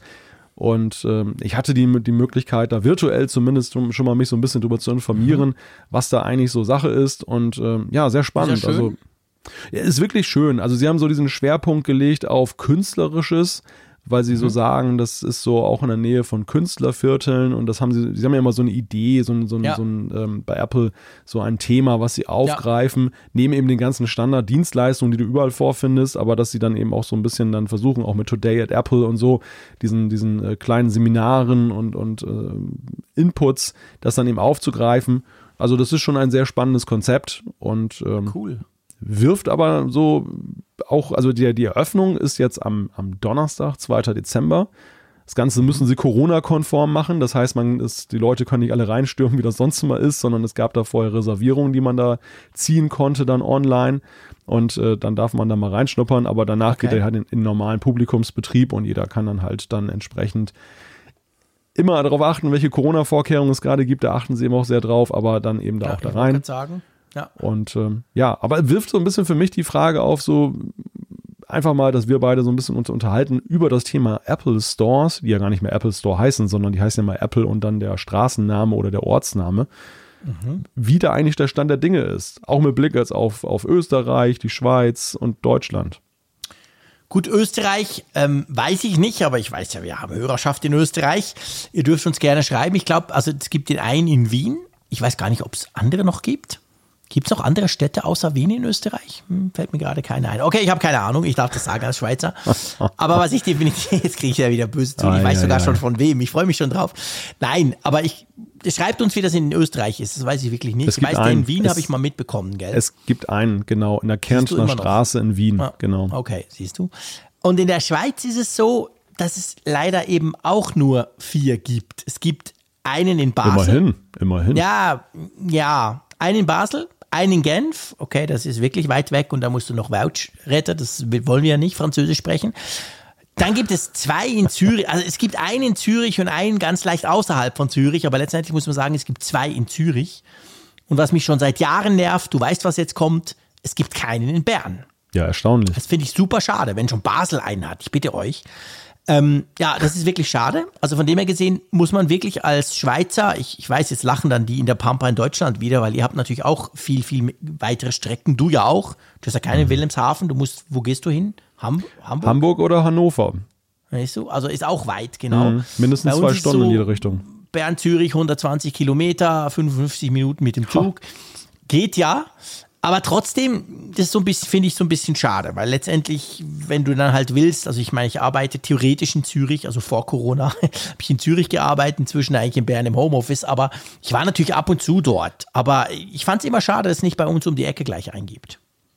Ja, ich finde nach wie vor, dass Apple ein, eine zweigeteilte Apple Store-Welt hat. Also du ja. kannst ganz klar sehen, in Amerika haben sie ihre Einzelhandelssparte aufgebaut. Dort haben sie nach meinem Gefühl damals das, das Konzept der Flächigkeit verfolgt, weil du ja. siehst wirklich, es gibt da in Ortschaften ja, da äh, Apple Stores und auch kleine Apple Stores, die, ähm, wenn du das, das Pendant hier in, in Europa dazu suchst, also dann hätte Wilhelmshaven definitiv mindestens auch einen Apple Store.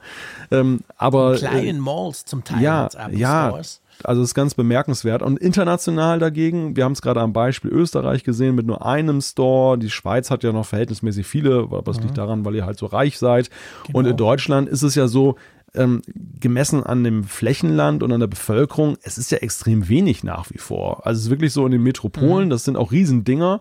Und die haben ja in der Regel auch, also international habe ich das Gefühl, macht Apple, legt Apple noch viel mehr Wert auf diese Geschichte mit, das muss ein cooles Gebäude sein, ja. das hat eine Geschichte und so weiter. Das ist das, du, hast diese Mall-Stores genannt in, Amerika. Natürlich haben sie auch welche, auf die sie sehr stolz sind. Uh, Los Angeles war, glaube ich, vor einiger Zeit mal großes Thema. Mit diesen Bäumen drin und so, ja, natürlich. Genau, oder so ein altes Theater. Logisch, ja. New York ja. First Avenue ist, oder Fifth Avenue ist, ist, ja, ist ja. ja, der, der Store, den man kennt. Ja, da war ich auch schon mal drin. ja, ja, ich auch, der ist cool. Aber ähm, ich glaube, ist genau der Punkt. Also in Europa und ich glaube aber auch in China ist es auch so. Da haben sie doch diesen Verrückten in Shanghai und so. Mhm. Da ist es wirklich so quasi, also ich habe mal, das ist schon Jahre her, habe ich mit einem Apple-Vertreter über Bern gesprochen, ganz konkret. Und da, das, der hat mir wirklich das gesagt, guck, äh, die Idee ist halt, es muss an geilen Locations sein. Punkt. Und quasi in Bern gibt es dann zwei Straßen, die in Frage kommen. Und wenn diese zwei Straßen dummerweise von irgendwelchen blöden Kleiderläden zugeballert sind seit 50 Jahren, dann gibt es einfach keinen Apple Store. Weil Apple sagt, entweder ich bin da oder ich bin nicht da. Und das ist, glaube ich, schon so ein bisschen ein Punkt. Das ist definitiv ein Punkt. Und ich glaube, das ist auch der Punkt, warum sie in Berlin lange gezögert haben, weil Apple ja. ist nicht so nach unter dem Motto unterwegs, wir machen das jetzt um jeden Preis. Nee. Sondern sie haben ihre Ansprüche, ihre Idee, was sie gerne haben möchten. Natürlich sagen sie nichts dazu, wie sie es jetzt machen, aber ich schlussfolgere das jetzt einfach mal so ja. aus meinen Beobachtungen der letzten Jahre. Und äh, wenn es dann halt passt, wenn die passende Gelegenheit ist, man sieht es ja auch mal, wenn dann plötzlich so dann exponierte Gebäude dann so äh, verhüllt werden, wenn sie ja. mal leer geworden sind. Ähm, und dann wird dann gemutmaßt, da könnte Apple reingehen und dann stellt sich plötzlich raus, ja, ist Apple. Und ähm, nach dem Motto gehen sie vor. Es ist aber auch natürlich so, und das muss man auch sagen, ähm, das hat, glaube ich, gar nicht was nur damit zu tun, dass sie eben eine Zweiklassengesellschaft machen, international, national, mit Blick auf die USA. Es hat, glaube ich, eher was auch damit zu tun, dazu tun, dass zwischenzeitlich auch so eine Zäsur in der Ausrichtung dieser Stores entstanden ist. Mhm. Also ich glaube, am Anfang, als sie das in den USA gemacht haben, da ging es wirklich darum, eine erste Anlaufstelle zu haben, die Geräte zu verkaufen, ja. die, dass die Leute die Geräte auch erleben können und auch natürlich Support vorfinden. Ja. Ich finde international, das fällt alles eher so in die Zeit, also bis auf die ersten, die schon sehr alt sind, die Stores, dass sie eben auch sehr mm, auf diese Apple Experience da eben auch dann da ähm, anspielen. Also dieses Absolut. Today at Apple ist ja so ein klassisches Beispiel. Das sind ja manchmal schon fast mehr Kulturstätten als, als letzten Endes dann einfach Einzelhandelsgeschäfte. Ist ja sowieso immer ein skurriles Erlebnis, wenn man so einen Apple Store reingeht, weil man keine Kassen sieht und sowas. Also das ist ja im Grunde genommen nur eine Aneinanderreihung von Schränken und Vitrinen und so weiter und Tischen und, und man geht da durch und es ist alles mhm. sehr dezentral aufgebaut. Überall rennen Mitarbeiter rum es ist sowieso ja gemessen an, an den klassischen europäischen Geschäft ja schon eine ein sehr bemerkenswerte Welt. Mhm. Und das haben sie ja immer mehr auch ausgebaut, dann da auch ja. dahingehend. Ja, ich staune, genau. ich staune ja, wie viele Leute da arbeiten. Ne? Also 130 Krass. Leute sind ja alleine in diesen neuen Berliner Stores, ja. muss man sich mal auf der Zunge zergehen lassen. Also ja. das ist schon eine gewaltige Zahl. Nee, das ist krass. Das ist, das ist, das ist ähm, genau der Punkt. Also, aber du, du siehst es ja auch, also auch in Zürich, vor allem natürlich vor Corona, wie unglaublich voll diese Stores sind. Ja. Also es war ja wirklich, ich, ich bin da ab und zu ein Kabel kaufen gegangen oder so. Ich war auch am, mal, zweimal war ich an der Genius Bar, Termin vorher ausgemacht. Und wenn du da stehst, wenn du da zehn Minuten stehst, wie viele Leute allein da mit ihrem crackten Display quasi vorbeikommen, weil sie das austauschen, ist ja Wahnsinn. Also die, die, die, diese, diese Stores, ich kann jetzt aus der Schweiz reden, ich gehe mal davon aus, das ist wahrscheinlich fast überall so, zumindest in Europa, die sind ja krass voll auch, weil es halt nicht, eben, es gibt dann nicht beliebig viele und dann ballt sich das halt dort, dort zusammen, oder? Ja, ich muss ja auch sagen, also da war ich auch ein Stück weit Landei. Es ist mhm. ja alleine schon ein Erlebnis, so ein Ausflugserlebnis, mal so ein Apple Store dann eben aufzusuchen, mhm. ohne dass du jetzt konkrete Kaufintentionen oder Reparaturintentionen hast. Aber einfach, wenn du zum Beispiel dann mal eben wieder nach Hamburg fährst, in die Großstadt und du siehst dann hinter halt diesen Apple Store da am, ja. am, Jungfernstieg und dann guckst du mal rein. Und du, ich sehe halt auch immer, wenn ich mal dort bin, so Leute, die einfach Sightseeing im Apple Store ja, machen. Also nichts anderes. Das ist ja auch das Schöne an diesem Konzept, dass, dass man quasi gesagt hat, hey, Du kannst einfach mal gucken kommen. Du kannst mal so, ein, so, eine, so eine Apple Watch in die Hand nehmen und danach latschst du raus, ohne dass sie jetzt verzweifelt auf Teufel komm raus versuchen, dir irgendwas zu verkaufen. Das war ja auch am Anfang quasi die Idee. Man kann sich da blöd gesagt, oder man soll sich da auch wohlfühlen. Da dieser San Francisco Store ist ja so, weil eben der hat Bäume und da hast du wirklich, kannst du rumchillen auch. Also es ist ja so eine Mischung aus beidem, die wahrscheinlich eben extrem gut funktioniert, weil genau in dieser entspannten Atmosphäre du dir dann wahrscheinlich eher mehr kaufst als weniger. Hm. Aber es ist schon so, also ich finde dann, das ist nicht zum Chillen, weil die sind meistens so voll, dass ich mich dann auch irgendwie nicht mehr so wohl fühle. Ja, aber die Apple Stores könnte man im Grunde genommen so eine abendfüllende Veranstaltung machen, weil auf der einen Seite sind es so diese, diese Kriterien, die wir gerade besprochen haben. Auf der anderen Seite, wenn man mal so diesen Geist von Apple atmen, einatmen will, der mhm. auch, wie ich finde, so ein bisschen in diesem Unternehmen vorherrscht, dann ist das auch so eine Art, ja, wie so eine diplomatische Vertretung, ne? Also, Ja, ja. wenn, du, wenn du da reinkommst, so, das, das, es ist, also ich muss ganz offen sagen, im ersten Moment war, fand ich es auch ziemlich eigenartig, als ich das erste Mal so einen Apple Store da besucht habe. Ähm, das ist schon, eine, ist schon so eine Welt für sich ähm, über die Jahre und natürlich, wenn man sich ständig mit Apple beschäftigt, gewöhnt man sich sehr dran. Aber ähm, ich Nee, glaube, wer, so, ja. wer ganz neu rankommt da an das, an das Thema, der, der wundert sich natürlich auch manchmal so ein bisschen so über dieses, äh, es ist so amerikanischer Geist, der, der da drin, drin weht. Mhm. Aber es ist auch so ein bisschen ein Hauch Silicon Valley und es ist halt dieses sehr Apple-spezifische, so dieses, Ja. Ja, wie, wie soll man das beschreiben? So, Ja, alle sind so eine- glücklich, alle sind mega Ja, motiviert. Welt für so. sich, ne? Genau, ja, genau. Das ist so, das ist so quasi, oder die, so tun sie zumindest, sagen wir es mal so. Ja, ja, klar. Aber ähm, ja, das ist schon interessant. Wobei, eben jetzt während Corona habe ich sowieso keine Lust, in Läden zu gehen, auch nicht in Apple Stores. Aber hoffen wir, das wird mal wieder besser und dann wäre es natürlich auch spannend, diesen Berliner Store mal anzugucken. Das ist sicher super interessant. Ja, absolut, absolut. Also ich, ich fand es ja toll, dass ich ihn virtuell zumindest mal erleben konnte. Mhm. Ja, das ist cool. Aber ich habe natürlich sofort gedacht, ja, den möchtest du aber auch in echt mal irgendwann mal Ja, natürlich, absolut, genau. Tja, schauen wir mal. Ähm, du, wir kommen schon zur Umfrage der Woche. Siehst du? Ich muss übrigens bei Apple Stores, du? ich muss bei Apple Stores immer daran denken, wie ich dich besucht habe. Wir waren in Zürich und, äh, Mhm. Und hatten da dieses Pro-Display XDR damals Genau. da aufgebaut gesehen und haben dann die, die Fühlprobe gemacht, Genau. ob das Teil dann so heiß wird auf Ja, der genau, Rückseite. genau. Wir waren zusammen ja in diesem Zürcher Apple Store, der ja noch, auch noch eine lustige Geschichte hat, weil der war eigentlich die ganze Zeit, den, den gibt's glaube ich, seit, pff, keine Ahnung, acht, neun oder sogar zehn Jahren schon, war der ja wirklich direkt an der Bahnhofstraße. Du weißt, Monopoly, Bahnhofstraße, super teuer.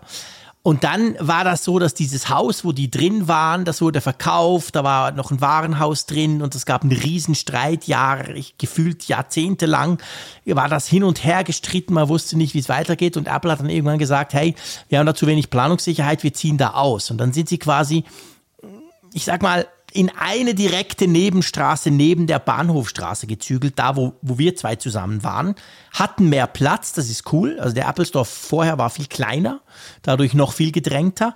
Aber so, ich behaupte mal unter dem Aspekt, wie eben so ein Apple Store in Europa zu sein hat, an der geilen Location, war das für sie wahrscheinlich suboptimal. Und ich bin überzeugt, dass sie nach wie vor die Augen offen halten, weil sie wieder zurück an die Bahnhofstraße wollen, weil das halt so eine, ja, das ist halt die Location, weißt du? Also das, das ist, ich, ich glaube, der ist da, der wird da nicht zehn Jahre noch sein.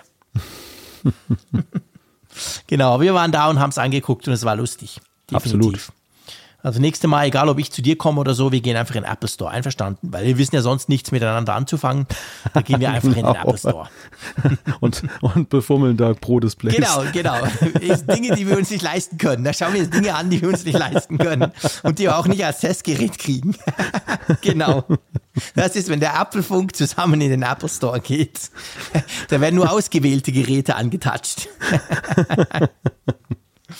Tja, schön wäre es, wir könnten überhaupt mal wieder zusammen irgendwas machen. Das also, stimmt.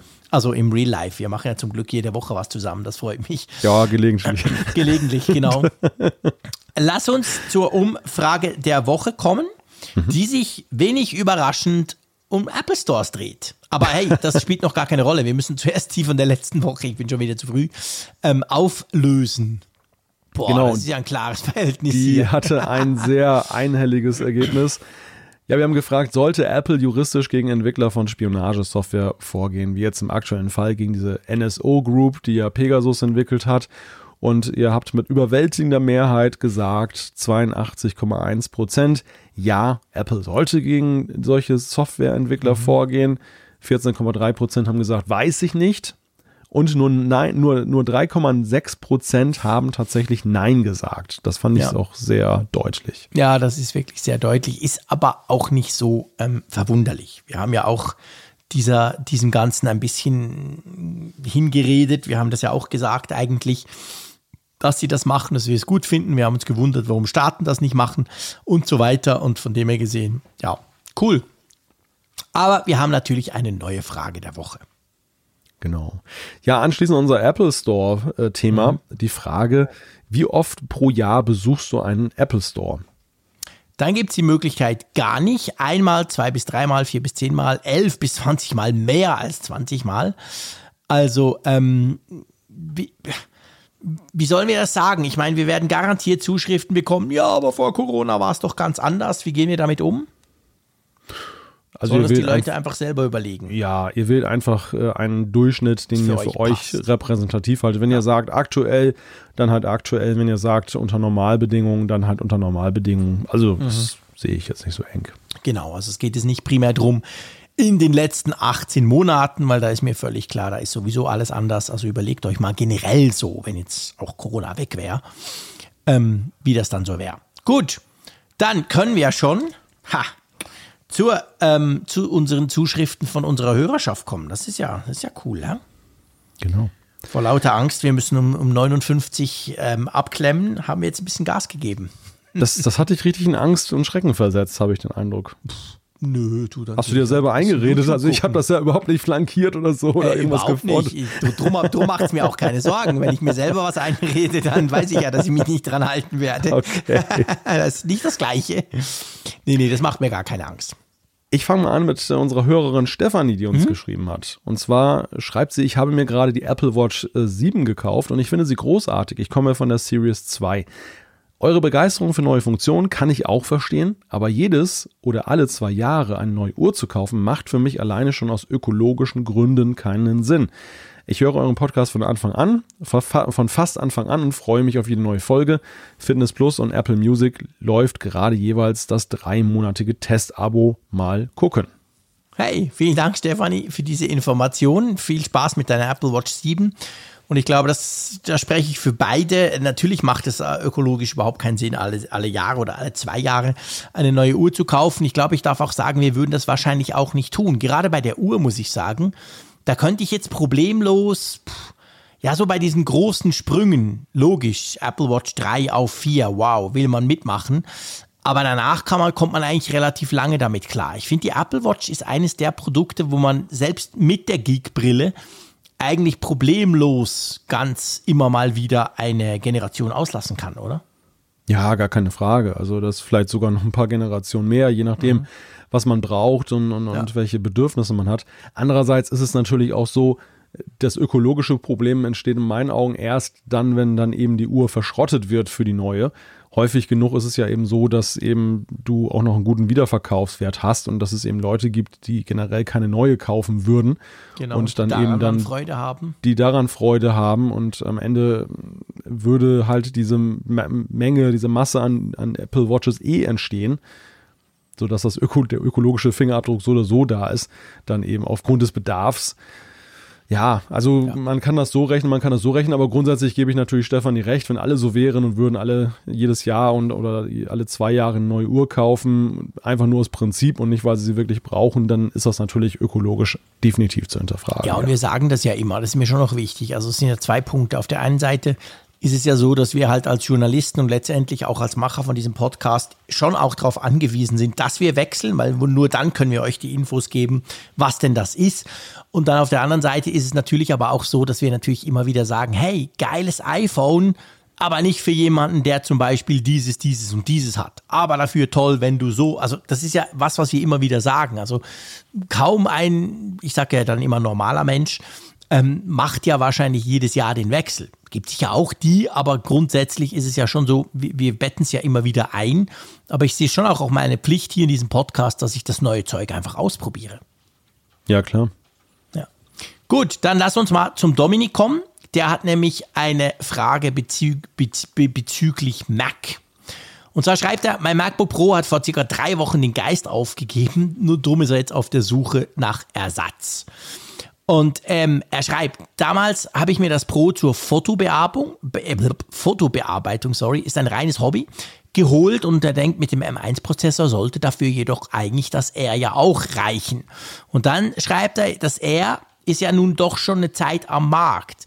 Und rechne ich damit, dass es im Frühjahr, Sommer 2022 ein neues Gerät geben könnte, da ich eigentlich alle meine Anforderungen zurzeit mit dem iPad Pro beziehungsweise meinem Laptop von der Arbeit abdecke, wäre es für mich auch kein Problem, noch bis Sommer 22 auf die Neuanschaffung zu warten. Vielleicht könnt ihr eine Einschätzung geben, ob ich warten soll oder ob ein Kauf jetzt schon sinnvoll ist und wann ihr mit den neuen Geräten rechnet. Ich will mal zuerst diese Frage beantworten, bevor noch eine andere kommt. Einverstanden? Ja. Ist ja immer schwierig, gell? Also so Voraussagen zu treffen, vor allem wenn sie die Zukunft ja. betreffen. Aber ich glaube, man kann schon, also es gibt ja diverse Gerüchte, wir haben da schon auch drüber gesprochen.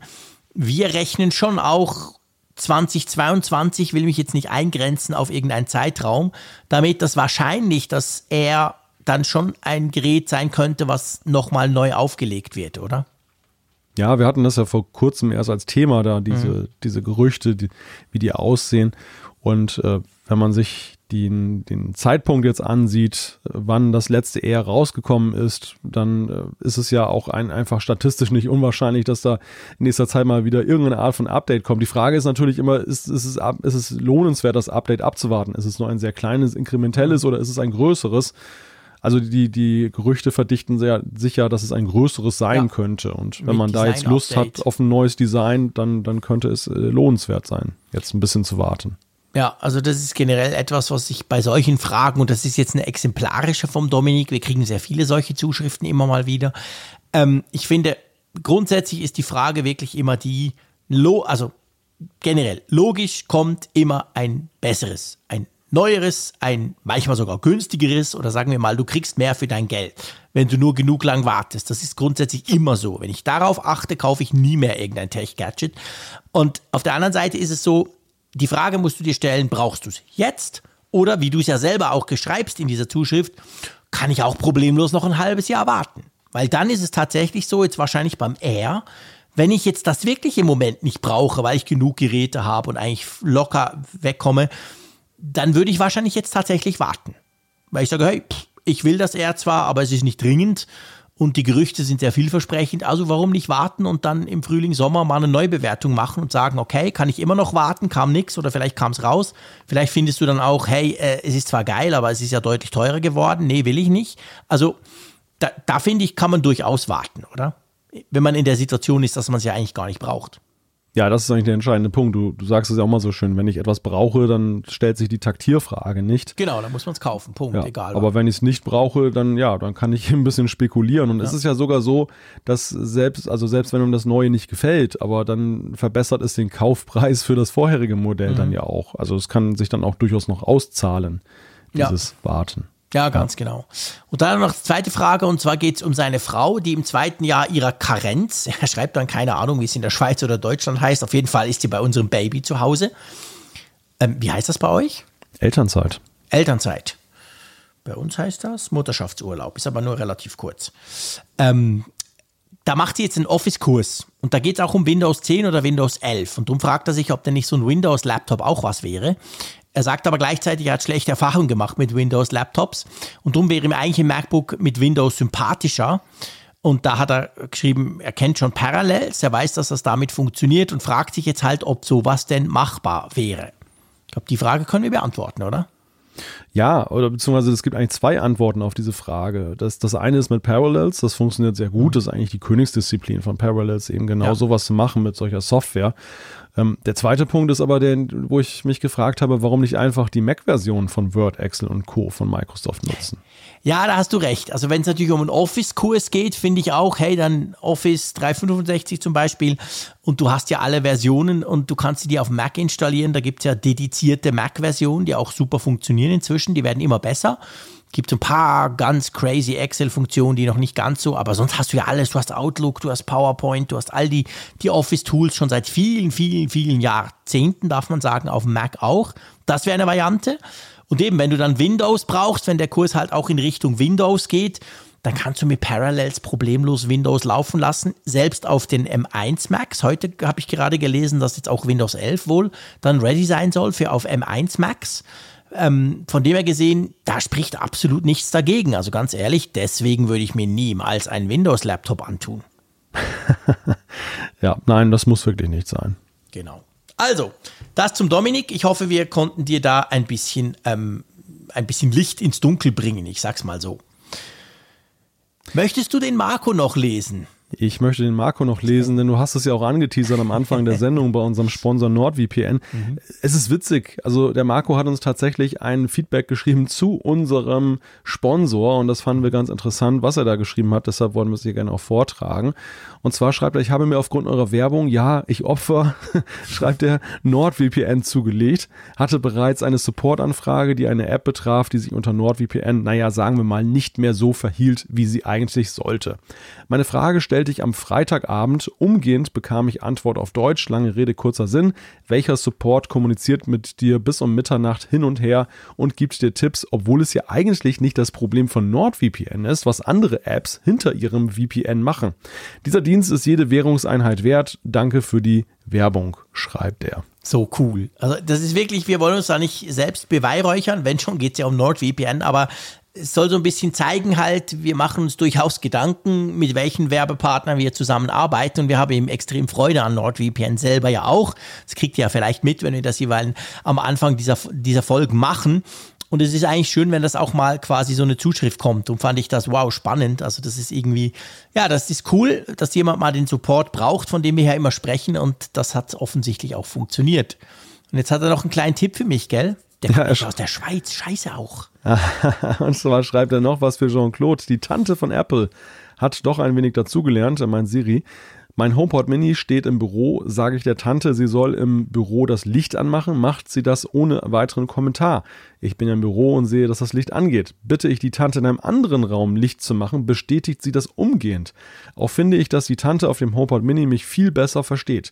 Also nicht immer nur an, auf der Tante herumhacken, auch wenn die Schritte klein sind, sie ist lernfähig. Okay, unser Schweizerdeutsch wird sie in diesem Leben nicht mehr lernen, schreibt Marco. Tja, wärst du jetzt ein Deutscher gewesen, hätte ich natürlich meinen Standardspruch bringen können und sagen, ja, bei euch mag das funktionieren, bei uns ist das schwieriger. Aber nee, Marco, ähm, du bist aus der Schweiz, von dem her cool, hast du das ausprobiert. Und ja, klar macht sie Fortschritte, logisch. Und sie ist besser. Ich finde das mit dem Licht übrigens noch cool. Ist mir gar nicht aufgefallen, aber das ist spannend. Macht, macht absolut Sinn, oder? Da haben sie echt was überlegt. Ja, schlau. Ja, also wenn du bei dir im, wie ist es, um eins geht bei dir doch das Licht aus in der Nacht, oder? Unterm Dach. Es gibt so ab und zu Folgen, die so lange dauern, dass dann bei dir plötzlich dunkel wird, oder? Es ist lange nicht mehr passiert, ja, aber ist ja. lange nicht mehr passiert. Ja, ich bin auch nicht traurig, muss nicht sein, aber ähm, das war doch auch so eine Geschichte, gell? Ja, ja, das, das, das war definitiv eine Geschichte. Also ähm, ich, ich habe meine Home-Automation hier so eingestellt, dass der Mac runterfährt. Da muss ich auch mal aufpassen. Scheiße, ja. Wobei der fragt ja Gott sei Dank nach. Also da kommt ja dann so ein Pop-up, wo er sagt, hier soll automatisch dann runtergefahren werden und du hast dann ein sehr großzügiges 8 Minuten Zeitfenster, um ah, dann zu sagen, das, das möchte ich nicht. nicht rumklicken musst und dann fährst du die Kiste runter. Ja, ja, richtig. Und dann ist der Apfelfunk beendet. Nein, das passiert nicht so schnell. Aber das Licht geht hier tatsächlich aus und dann sitze ich mit unter dem Finsteren, beziehungsweise mich strahlt dann halt noch der Bildschirm an, aber das war es dann auch.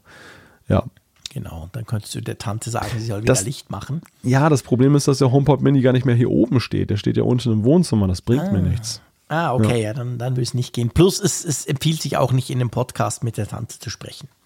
Es passiert uns ab und zu ja mit anderen Tanten, aber das ist immer nicht gut, weil wir genau wissen, dass dann bei gewissen Leuten irgendwas passiert. Gut, mein Lieber, ja. apropos herunterfahren und Licht ausmachen. Ich genau. würde sagen, soll ich, jetzt, soll ich jetzt sagen, hey Frick, fahre, genau, hey fahre Frick, herunter. Fahre den Apfelfunk runter. Drum sage ich Apfelfunk heruntergefahren. Vielen herzlichen Dank, wart ihr dabei. Herzlichen Dank an unseren Sponsor NordVPN. Schaut mal vorbei, nordvpn.com slash Apfelfunk. Und ja, natürlich, vor allem vielen Dank, lieber Malte. Nächste Woche hören wir uns wieder. Macht's gut da draußen, passt auf euch auf. Tschüss aus Bern.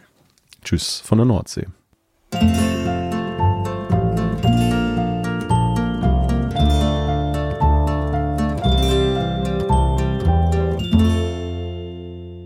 Immer auf Empfang mit Funkgerät, der App zum Apfelfunk. Lade dir jetzt Funkgerät für iOS und Android kostenlos im App Store und bei Google Play.